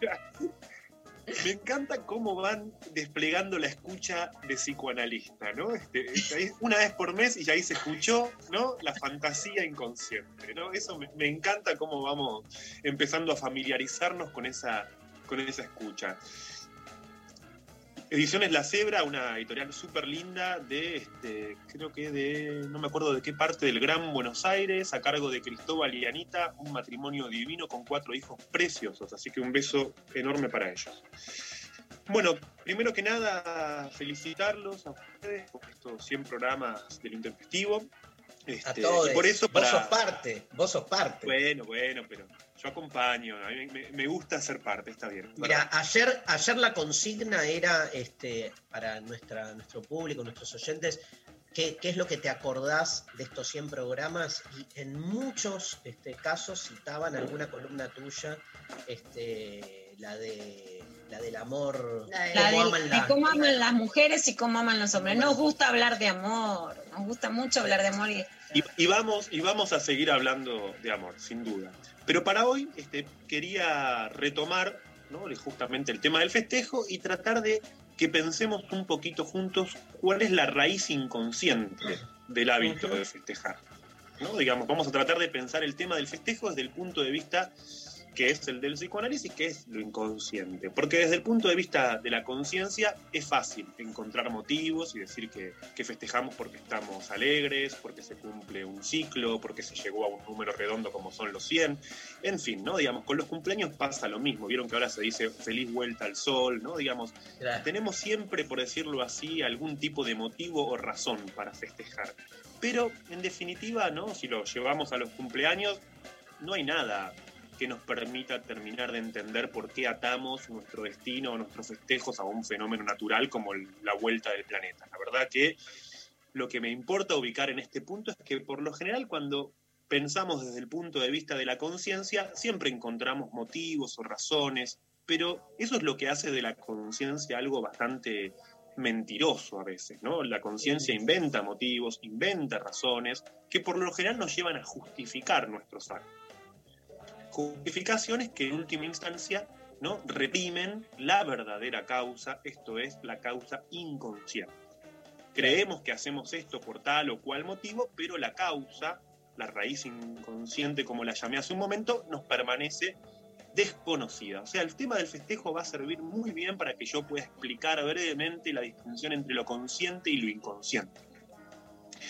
Pongo un ejemplo típico antes de ir a la cuestión del, fe- del festejo. ¿no? Pongamos una situación cotidiana. Supongamos una persona que se pelea con su pareja.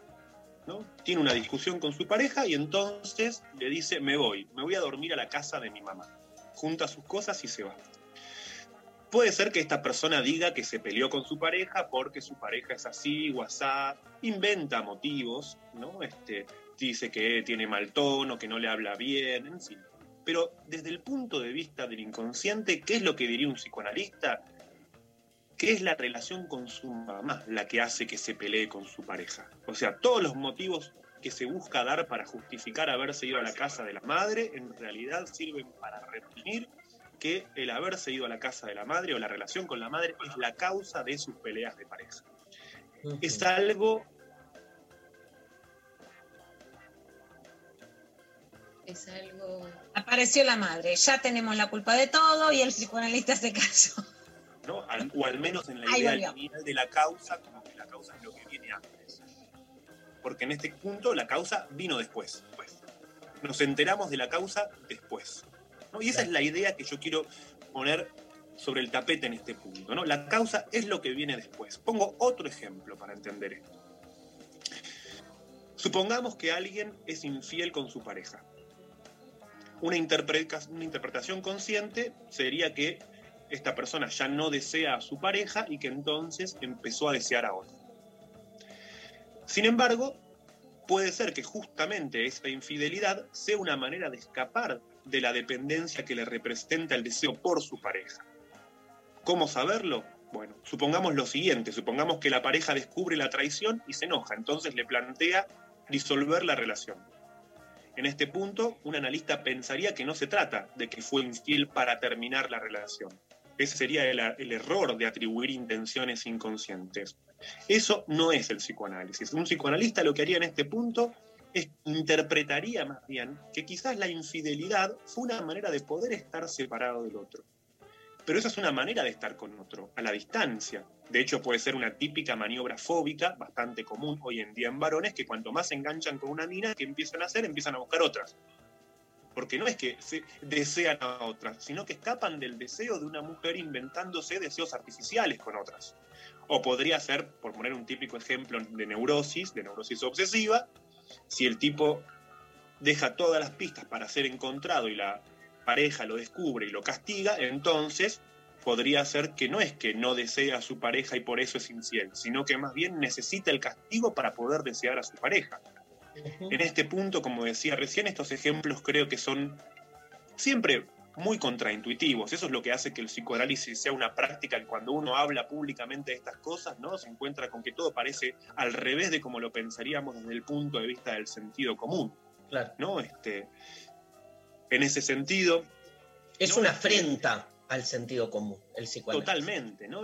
Es lo contrario de pensar con los argumentos de la conciencia, ¿no? La conciencia todo el tiempo, como decía recién, inventa los motivos. Nos autoconvencemos con motivos conscientes para reprimir los motivos inconscientes. Pongo otro ejemplito más fácil para entender esto. Me acuerdo de el caso de un tipo que en una ocasión me contaba una situación que él estaba en su casa mirando televisión en el living y su mujer estaba en la cocina. Entonces, él la, la quiere llamar, ¿no? Entonces le dice, escúchame, Jessie. La mujer se llamaba Gisela y le decían Gise, ¿no? Y él la llama Jessie. Imagínense ustedes el silencio rotundo en esa casa en ese momento y una voz que viene desde el otro lado del pasillo y le dice, ¿quién es Jessie? ¿No? Y lo cierto es que él no sabía quién era Jessie. ¿No? De hecho, cuando me lo cuenta a mí, me dice, yo no sé por qué la llamé así. ¿No? Digamos, no sé por qué me equivoqué el nombre de mi mujer con el nombre de otra mujer que ni siquiera sé quién es. ¿No? Claro que en la sesión surge inmediatamente que hay una relación muy directa, ¿no? Y que no hace falta más que cambiar un poquito las letras para ver que Gise y Jessie son, ¿no? Digamos, las mismas letras, solo que cambiadas. Y lo interesante en ese punto es que justamente en qué momento surge este equívoco, este error en el no- modo de llamar o en el nombre de la pareja, surge en el momento en el que él estaba más copado con ella. O sea, fíjense qué forma de meter la cola al inconsciente que en el momento en el que él está más copado con su mujer, no digamos, comete el tropiezo de llamarla de una forma distinta.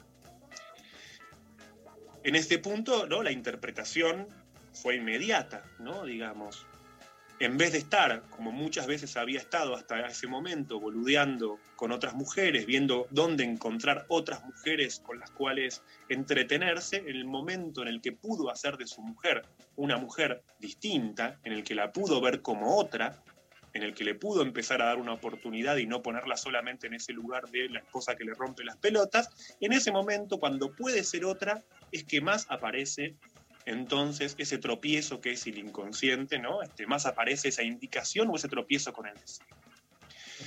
Ese es el problema que tiene el psicoanálisis, ¿no? Uno desbroza toda esa interpretación en la sesión y el paciente después te dice, se lo puedes explicar vos a mi mujer porque yo tengo que volver a mi casa, ¿no? Este, no, no me sirve todo esto. Yo entiendo, perfecto, justamente en el momento en el que me pasa todo esto, pero ahora ¿quién le explica, ¿no? Este, a mi señora que no existe Jessie, ¿no? Este, bueno, No, y además, además Lu, eh, epistemológicamente, digo, eh, no hay mayor eh, justifica- justificación en términos de prueba, digo, ¿no?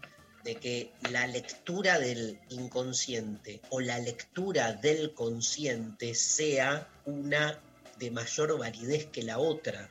Digo, en todo caso, lo que se desbroza, como decís vos, es otra interpretación posible que teníamos de algún modo eh, no, no a, no a la vista. Ahora lo que tenés son versiones a la vista, con lo cual se te enquilomba, ¿no? Digo, la, la- la señalética, porque podés interpretar de distintos modos, este, pero no es que Totalmente. una interpretación es, es más Pero verdadera sabés que a veces, ¿no? Esas, esa- esas interpretaciones, como bien decís, ¿no? Digamos, implican todo tipo de tropiezos, pero permiten que alguien sepa un poco mejor dónde está parado respecto del deseo, porque la conciencia Claro. nunca te conecta con el deseo.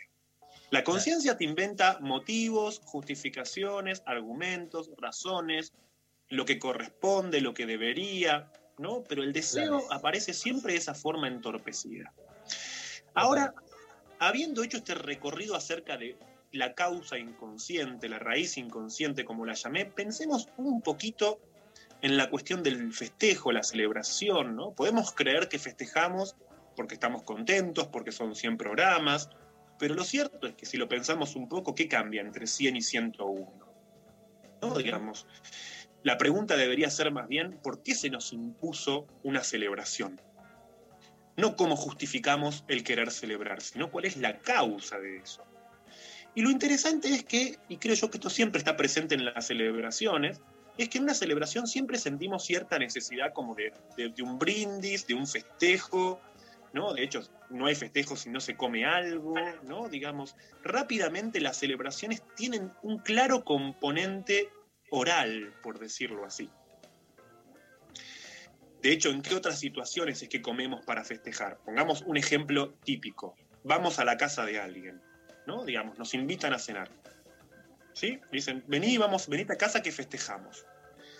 Por lo general llevamos algo. ¿No es cierto?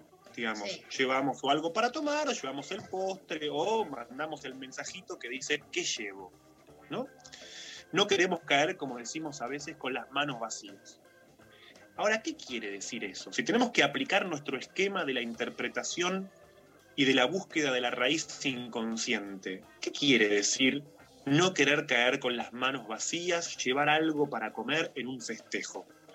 Para mí la interpretación es muy directa. Si llevamos algo para comer a la casa de alguien es porque lo que no queremos es ser nosotros el banquete.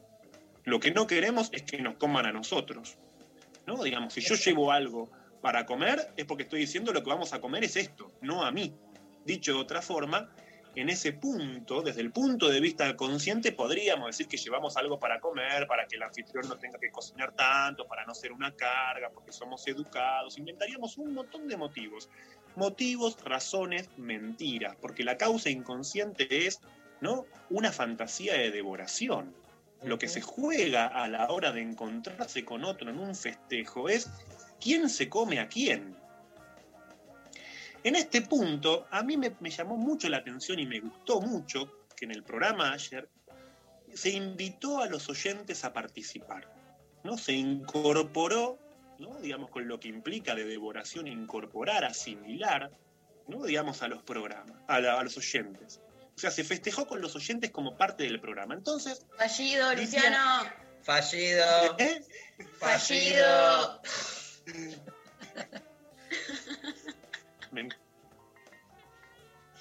Y se cortó, aparte. Fallido y se cortó. Cortaste. Qué guacho, boludo. Te, te mandás un fallido y cortás la transmisión. Vamos, vamos, sigamos un poquito más, un poquito más. Diría que desde el punto de vista consciente, la razón sería que queremos que el oyente sienta que es parte del programa, que, que puede jugar a conducir, ¿no? que está en un acto participativo. Podríamos explicar eso de múltiples maneras. Pero ¿cuál es la causa inconsciente? ¿Qué fantasía hay en juego a la hora de incorporar, ¿no? digamos, a los oyentes en el programa? Hace 15 días yo me acuerdo que hablamos de la vuelta, de lo que era el regreso, ¿no? Y nos remitimos al duelo. ¿No? Yo les dije que me parecía que el programa había transitado una especie de duelo en ese tiempo en el que no estuvo al aire. Y yo creo que el complemento de ese duelo es este festejo, donde me parece que haber incorporado al oyente no es que los que nos escuchan vienen a ser parte del programa o se cambian los roles, sino que lo que eso muestra, me parece, es un cambio de idea. Se modifica la noción de oyente y más bien diría, no es que son ellos los que no sé. Me parece que en ese sentido. Bueno, Luciano, esta idea. sí, sí.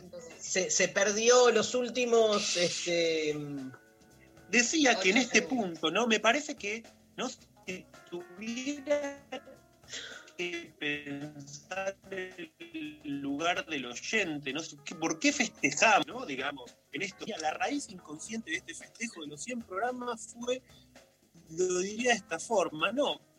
Para volver o incorporar al oyente al programa, sino más bien para hacer el programa desde una posición de escucha. Y yo creo que esa es la raíz inconsciente de lo que se festejó ayer, ¿no? Digamos que es algo que yo noto mucho en ustedes tres, ¿no? Digamos, de que conducen, pero desde un lugar que es de escucha, que no es que le hablan al público, ¿no? El público en este programa no es público, no es gente que escucha, ¿no? Sino que son aquellos a los que ustedes escuchan. Y por eso ponía esto en serie con lo que fue el duelo de hace 15 días cuando dije qué pasó en ese intervalo en el que no se estuvo. ¿No? De que recuperar no la capacidad de hablar, sino que es una capacidad de oír. ¿no? Por eso me parece que, como dicen a veces los restaurantes que dice atendido por sus propios dueños, ¿no? A mí me gusta pensar que este programa, lo intempestivo, ¿no? Digamos, está conducido por sus propios oyentes. Qué lindo, qué grosso. Qué lindo. Bravo. Grosso. Aparte es como si vocacionalmente se nos juega algo en este programa con María y con la Pecker, Pero, pasa, por, pasa por ahí. Estoy Bueno, convencido de eso, de que el lugar de la escucha es Bueno, Lu, se, eh, se empezó a cortarse mucho. Te, de- te dejamos un, un- un gran abrazo. Como siempre, ¿viste? Yo tengo última técnica. Les mando un beso enorme. Que anden muy bien. Chao, hermoso. Algo pasa a esta hora en la zona donde está Luciano. Aparte habíamos probado con él y la transmisión había salido bien, pero este, claramente eh, yo creo que hay una especie de confabulación cósmica para que la voz de Lutero no llegue a nuestro público porque desarma tanto que los poderes este, han como este, se han percatado de, de- de la influencia negativa que tiene, subversiva, que tiene en la psiquis colectiva, y bueno, tratan de. Mira, quedó ahí con. Quedó congelado, Quedó quedó, congelado. la cara del fantasma del ¡Eh. Bullrich! ¡Eh! Epa. Bullrich, salí de ahí. Lutero Bullrich. Mirá qué, qué apellidazo. ¿Te imaginas? Lutero, Bullrich. Bullrich. La rompe, escucha. Bueno, pausa con eh, música y volvemos. ¿Te parece con PG Harvey? Temazo, Good Fortune, PG Harvey en Lo Intempestivo.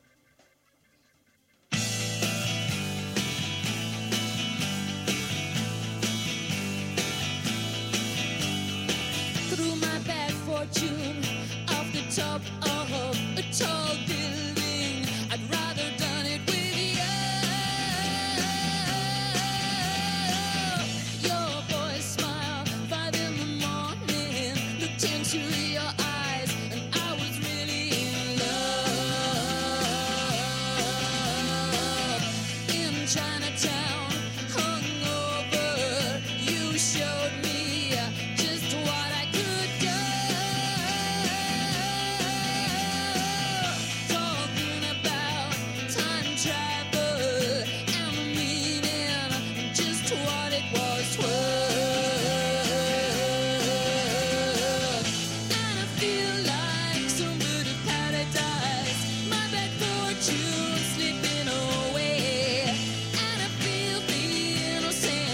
future.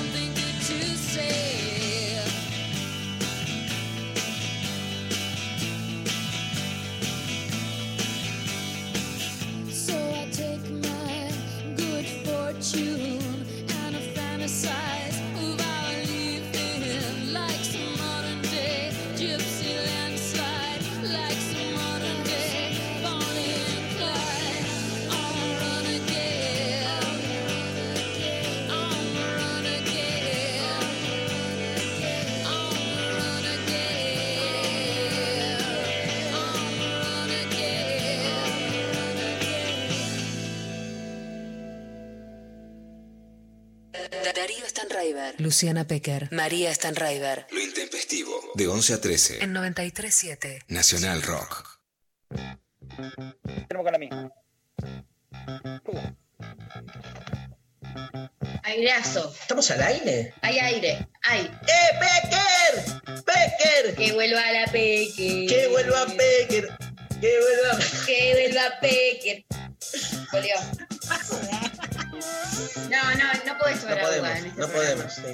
No podemos.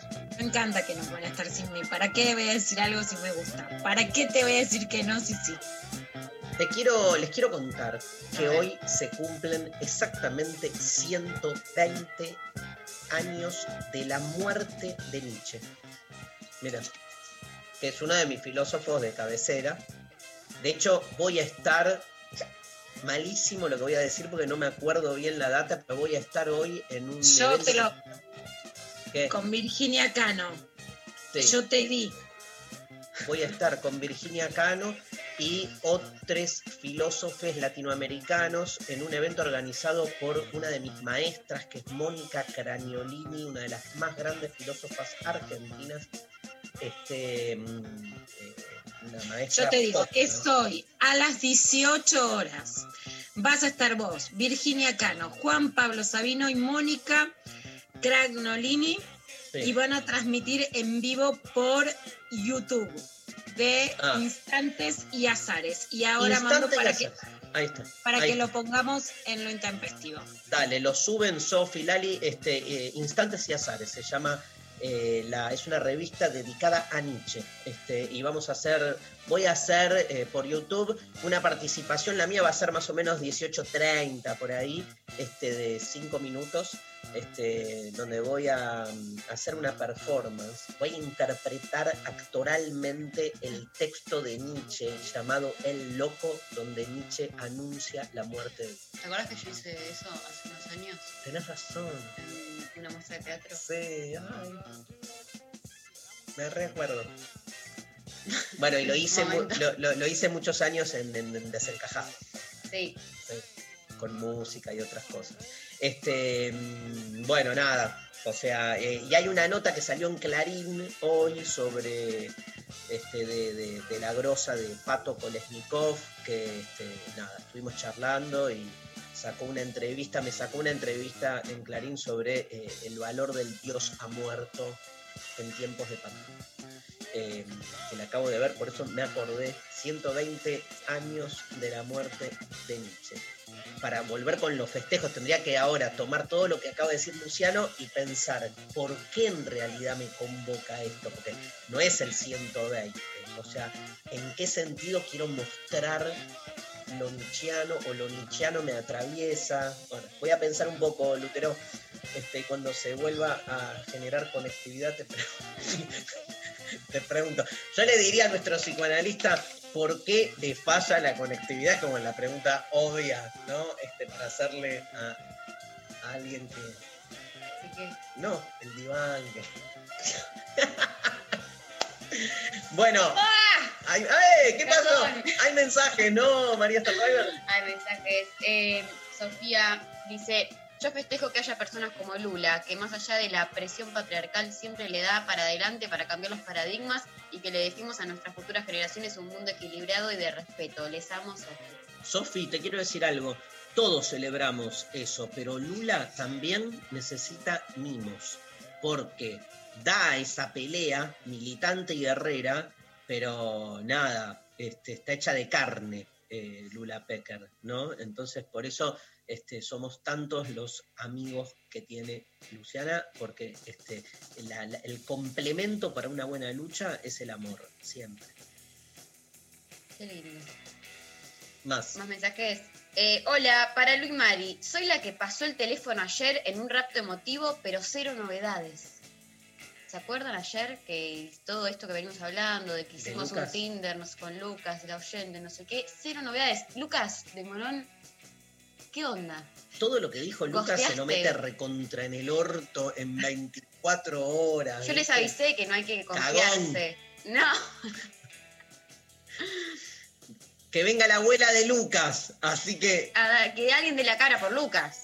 total. Escúchame, ¿cómo se llama la oyenta? No sé. Bueno, escucha, este, vamos a, a organizar un, eh, como hablamos hoy, un Tinder para la semana que viene y vos sos número uno. Vamos a encontrarte alguien que merezcas, no alguien que no te llama. En esta línea eh, llega otro mensaje que dice, buenas, también creí, también creí que conocí un chongue inteligente, pero no resistió a la realidad, puro teclado. De su perspectiva de género, solo aprobó la teoría, debe la práctica. De su espíritu anticonsumo, anticapitalista, se olvidó de sumar que las personas tampoco se consumen. No soy tu Carilina, les amo. Muy bien, no soy tu Carolina, qué gran frase. Yo necesito un Una par ya. llorando por lo que dijo Dari, que me emocionó. Pero me encanta, ¿no? El sexo Carolina, no soy tu Carolina. Es muy fuerte, hay que hablar un poco más de esto, Lula, en algún programa, ¿no? Esta distancia entre eh, el teclado, donde un montón de varones son realiados y con un montón de, de construcción, y después en la práctica te das cuenta que, nada, pura, pu- pu- puro habla. Pasa mucho. Está pasando mucho así. Puro chamullo, sí, y además, dale, sos anticapitalista eso, y, y como dice Camila Sosa Villada, no hagan fracking emocional, ¿no? Yo creo en el puente, digo, que si se ataca a cualquier tipo que se quiera acercar, lo que se lo lleva es a la barrera del fascismo, ¿no? Que, que, bueno, con la, la bandera esta de patriarcado unido que vimos en la marcha del 17A en Córdoba, creo que se muestra que está creciendo eso. Entonces, siempre mi línea es la de tender puentes. Pero, por supuesto, detesto un tipo que te dice teoría de género, bla, bla, bla, bla, y que después, no, porque acá sí hay que sentar muy clara la diferencia no es que tiene que gustar de vos, no es que se tiene que quedar en un lugar, pero es que no tiene que tratarte como un objeto descartable, ¿no? Porque ahí está el valor de la despedida, del duelo, de la palabra, ¿no? Total. Bueno, eh, ¿hay enredades? Hay enredades. Abrimos entonces la sección Enredades. Ah, perdón, perdón. Quiero leer eso que escribe Sophie Cornell. No, no es para leer en público, ¿no?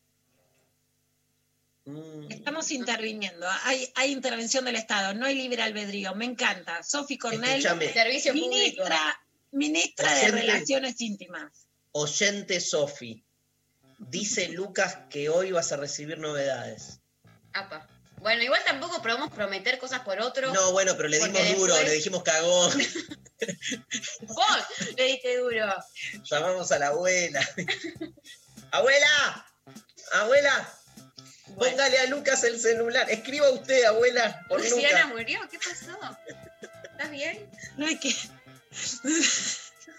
Yo creo también, a ver, tengo muchos amigos que están en esta, entonces voy a ser complaciente, voy a ser complaciente con los varones, grábenlo. Bueno, es verdad que muchos tipos pueden ser tímidos, darle vergüenza o atemorizar esta idea de que tienen que cumplir, pero creo que hay, hay un changüí que es también dar lugar a que los tipos puedan no avanzar, puedan no querer de una, se sientan como intimidados con tener que demostrar. Ese changüí yo lo doy. Bien, Lula ahí. Bien. Bien Yo ahí. no lo doy ese changüí. No, porque, o sea, pero María, o sea, Sofi, la oyente, ¿le No gustó? sabemos si llamaba Sofía. Sí, acabas de leer. ¿no? No, era era otra, otra. bueno.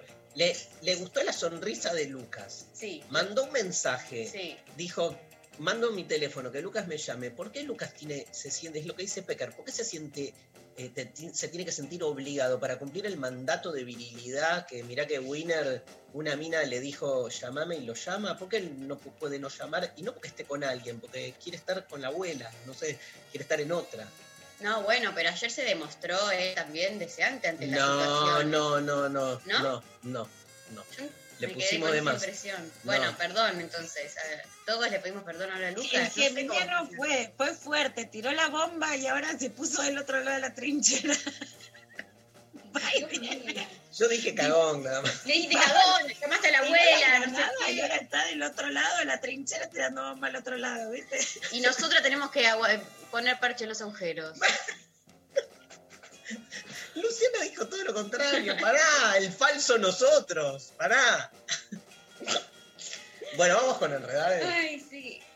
Em, qué, difícil. Está ¿Qué todo muy conflictivo, está todo muy bélico, ¿viste? Ya pasamos de la pandemia bélica directamente. Eh, Sí, se llama Sofi. Perdón, es que sigue el Se tema. llama Sofi, Se llama Sofi, perdón. Me- eh, dice, eh, Jaja, solo quiero charlar con oyentes copados, cópense. Claro, ¿ven? Ustedes ya están inventando que se quiere casar, que Lucas no sé qué. Ella quiere charlar con gente copada. Esto es un problema, porque una quiere tener un vínculo copado. Puede ser que no pase nada, simplemente conocer a otra gente copada y después ya lo tenés todos atemorizados, escapando. Qué linda camisa que tiene Sofi la oyente. Me gusta. Es Me un gusta la fuego, Sofía Loyente, es un fuego de hermosa. Me hace acordar a dos, a dos actrices, pero es muy fuego. Yo creo igual, y esto también lo voy a decir, que hay una realidad donde las mujeres estamos más encendidas y esa realidad es difícil de hacer congeniar. Y no quiere decir solamente que queremos más sexo, queremos más hablar, ¿viste? Cuando la gente te dice quiero estudiar, eh, hay un encendido. Hay un escritor que se llama Juan Esclar, ya lo vamos a entrevistar, que estoy leyendo el libro de Viaje a la India, que organizó también un Tinder literario. Y les- el libro es guarrísimo, o sea, olvídate, es guarrísimo, habla de sexo de un modo súper guarro. En miles de momentos decís lo acribillo de machista, bueno. En su Tinder hay 300 mujeres, había 60 varones. Tuvo que entrar a Twitter y le dijo a los varones, son paspados. Paspados, le dijo. ¿Qué les pasa? Es muy bueno el libro de Juan Esclar, Cartas a mi hijo, su último libro. Es más, tiene toda una crítica ahí muy interesante al ambientalismo, ¿no? Pone como en discusión esta especie de retorno a la naturaleza. Está buenísimo eh, el libro. Este, bueno, Juan Esclar es de los últimos escritores que han así como este, surgido, ¿no? Este, circulado más masivamente. Bueno, ya vamos a, a- a buscarlo. Y me dijeron que el libro Viaje a la India es increíble. Está buenísimo. Buenísimo. Bueno, ¿hay enredades? Hay enredades. Eh, les quiero contar, yo saben que estoy viendo mucho el cantando por un sueño porque, bueno, eh, pasan cosas en mi vida y me, y me viene bien eh, un rato de eso. Y ayer hubo un cruce entre una de las juradas, que es Nacha Guevara, con eh, una de las conductoras, que es Laurita Fernández, que eh, generó mucho revuelo en las redes y eh, me interesaba eh, traerles el recorte para escuchar cómo se dio en particular cruce sobre, eh, entre Nacha y Laurita, hablando de eh, Nacha diciendo unas cosas bastante polémicas sobre Laurita y sus parejas, y etcétera. Vamos a escucharlo. Pobre Mariano, ¿cómo hace para hacerte callar? ¿Qué Mariano? Tu novio. No, No, es Nico. Nico, Nico Cabré. Ah, Nico, me confundí con el anterior. ¿Qué Mariano? ¿Cómo? No, los Juro- otros eran Fede, no eran Mariano. Juro que me confundí. Bueno, con algún otro, juro que Con me Mariano confundí, Martínez te Laura. confundiste. Ah, Mariano Martínez, No. claro, co- no. Con Mariano Martínez no solís. No, eh, Ah, ¿no? fueron compañeros de, de- de tira, conocidos juntos. ¿Qué pero sabe no Nacha? que ver. Es que es larga la lista. Bien, sigamos. ¿De qué, perdón? ¿Cómo, Sigamos con los chicos. Perdón, larga, ¿cómo? Que es larga la lista y te ¿Larga la felicito, me qué? encanta. De novios. ¿Cuál es larga la lista de novios. Larga depende de quién puedo haber tenido 10 millones ¿Y qué de te novios. ofende, Dos Laura? novios, es que me pareció un poco despectivo y la verdad no tiene nada que ver. No, bueno, lo siento, no Bien. fue la intención, ¿eh? Pensé Ok. que tenía sentido del humor. No, no me pareció Ok, gracioso. ok. Perdón por no darme cuenta que no tenés sentido del humor. Eh, no en Bueno, este caso, eh, me chicos, vamos acá. Este, yo- Bueno, eh, tremendo eh, lo que pasó ayer. La verdad es que sabemos que el cantando igual está constantemente, digo, la joda del show en parte también es eh, constantemente generar este tipo de cruces entre participantes, jurados, etcétera. Entonces se viven tirando palos, se viven eh, tirando con de todo. A veces es por cómo cantan, a veces es por el show en sí. En este caso me pareció particular eh, lo que decía Nacha y cómo también Laurita le dice, bueno, ¿y qué? no entiendo, me- me- ¿por qué me estás bardeando por tener novios? ¿No? Como algo de que, que ya está, quedó, quedó, quedó viejo. Eh, Es televisión, como dice Moria, ¿viste? En eso. O sea, Sí, bueno, por eso digo, es televisión al mismo tiempo, también para como estar eh, atentes, ¿no? De qué cosas se siguen eh, diciendo y qué cosas ya tam- Sí. se- a veces se dicen y, hay otros que les ponen un freno. obvio, obvio. sea, Y las, la- la- la- los imaginarios. los- el problema son las representaciones que se construyen sobre eso. Pero, Pero digo, bueno. Es, es- Sí, a un, a un Nacha que obviamente ella rompió estereotipos, por supuesto defiende a Evita, es una mujer más grande que ha salido con varones más jóvenes, aun cuando puedas romper estereotipos, cuando se afila esa lengua karateca y el show está en la pica, la idea es vos te acostaste con muchos y por lo Claro. tanto eso es despectivo para una mujer, que no lo sería para un varón, pero a mí lo que más me jode de todo es, hablas mucho cómo te aguanta tu novio. Ah, ¿Cómo hace para callarte? Peor ¿Cómo se quieren todavía. callar? O sea, todo el tiempo nos quieren callar. Ah. Bueno, es un bloopercito de día de Sí, no, y además, viendo además los. A mí me parece que hay un lugar donde todo lo que, lo que vemos en el cantando tiene que ver con representaciones de lugares. Esto, el, el- el- el marido que te banca, vos que te garchaste a medio mundo, vos que te enojás este, cuando. Que no tenés sentido del humor. que no tenés sentido de humor cuando hablamos de vos, pero cuando hablas de medio mundo tenés sentido de humor, la doble vara, todo eso. Como si realmente, digamos, tuviera que ver con este, la, la- vida de estos personajes. Son personajes. Yo sé que estoy diciendo algo exagerado, pero bueno, empecé con el libro de Agamben y la exageración. O sea, para mí, Laurita Fernández hablando ahí es como, no sé, Silvestre Stallone hablando en Rocky. No es Stallone, es un actor que está protagonizando un personaje. Ahora, que el personaje de los que actúan en El Cantando estén muy cerca de, la, de su vida privada, me parece, yo lo pienso al revés, habla de la espectacularización de la vida privada de esta gente. Pobre gente que se quedó sin vida privada y que todo tiene que ver con el mundo del espectáculo. Pero para mí son, son, son- o sea, yo, yo los, lo- los leo como, como actores, ¿entendés? Y como personajes de una propuesta televisiva. Con lo que eso implica, Ahora, ¿eh? Yo voy a volver, eh, Mari, perdón, sí con un concepto. Por supuesto que me parece que está buenísimo verlo, irónicamente no verlo, que como vos bien decís, te distiende y te divierte. Cuando escucho cómo te aguantan, cómo todo lo que hablas, etcétera, por supuesto que abro los ojos y me espanta, pero lo que me molesta no es que los programas que siempre han hecho show lo hagan. Lo que me molesta es que del otro lado del dial no hayan No podido nada. surgir programas en donde hoy, hablen más de cinco minutos y las mujeres no tengamos que ser calladas. O sea, Obvio. a, a Showmatch, a Tinelli, ya a esta altura no es el problema. El problema es que no haya existido una alternativa en otro lado. Obvio. Mira, te voy a contar algo que no lo puedo contar entero, pero María sabe. Este, alguien me escribió al, al teléfono un mensaje privado de uno de estos programas así como mega, mega. Este, y, y como que el mensaje es, yo participo de este programa y me siento como el orto porque me doy cuenta que le estoy dando de comer a la maquinaria, pero al mismo tiempo siento que es un lugar donde puedo generar algo. ¿Qué hago? muy loco, ¿no? Este, eh, nada, como que también yo dejo abierto eso. Digo, yo Obvio, yo siempre a favor de que se copen los espacios populares. Siempre. Total. Yo le diría anda y, bailá y canta. Mi postura es a favor de lo popular. Eso lo dejo eso no-. Que eso no quita lo que vos decís, ¿no? Este, que, No, no quita que también escucho que le dicen se una mina que no abre, lo voy a decir, esto me parece mal, Obvio. y que lo que realmente a esta altura me tiene enojada no es la tapa de caras o, la, o lo que hace en el cantando que sabemos lo que son. Lo que me tiene enojada es que con la cantidad de medios alternativos ideológicamente que hay, no se pueda mostrar que pueda haber tres mujeres hablando cosas interesantes. Excelente. Bueno, hay ganadores y se nos va el programa. Los cuatro ganadores de hoy. Cuatro ganadores, uno por cada red social por WhatsApp. Jesús, que empezó el CBC a los 40 años, Vamos. se gana la entrada. Eh, por Twitter, Debbie, que eh, puso hoy festejo el amor, la complicidad, el compañerismo con la persona que amo. ¿Y por qué lo festejo? Porque costó cinco años y siete meses que me diga y que sienta te amo. Eh, ya lo leímos. Por Facebook, Ceci, que puso que festeja cuando se logra un cambio, aunque sea mínimo, en el pensamiento colectivo, que algo que era natural, entre comillas, antes, ahora ya no es tan así. Eh, quiere decir que tanta lucha está dando frutos.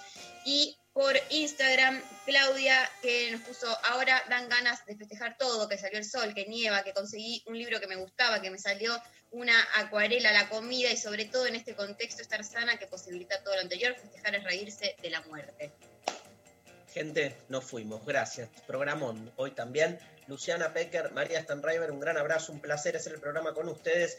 Pablo González, Sofi Cornell, Laura Rombolá en este, el staff de la producción. Marcelo Díaz, hoy por primera vez operando técnicamente para nosotros. Impecable, Marcelo, gracias por tu onda. Nos vamos escuchando a Foo Fighters, los Foo Fighters, temazo, The Pretender.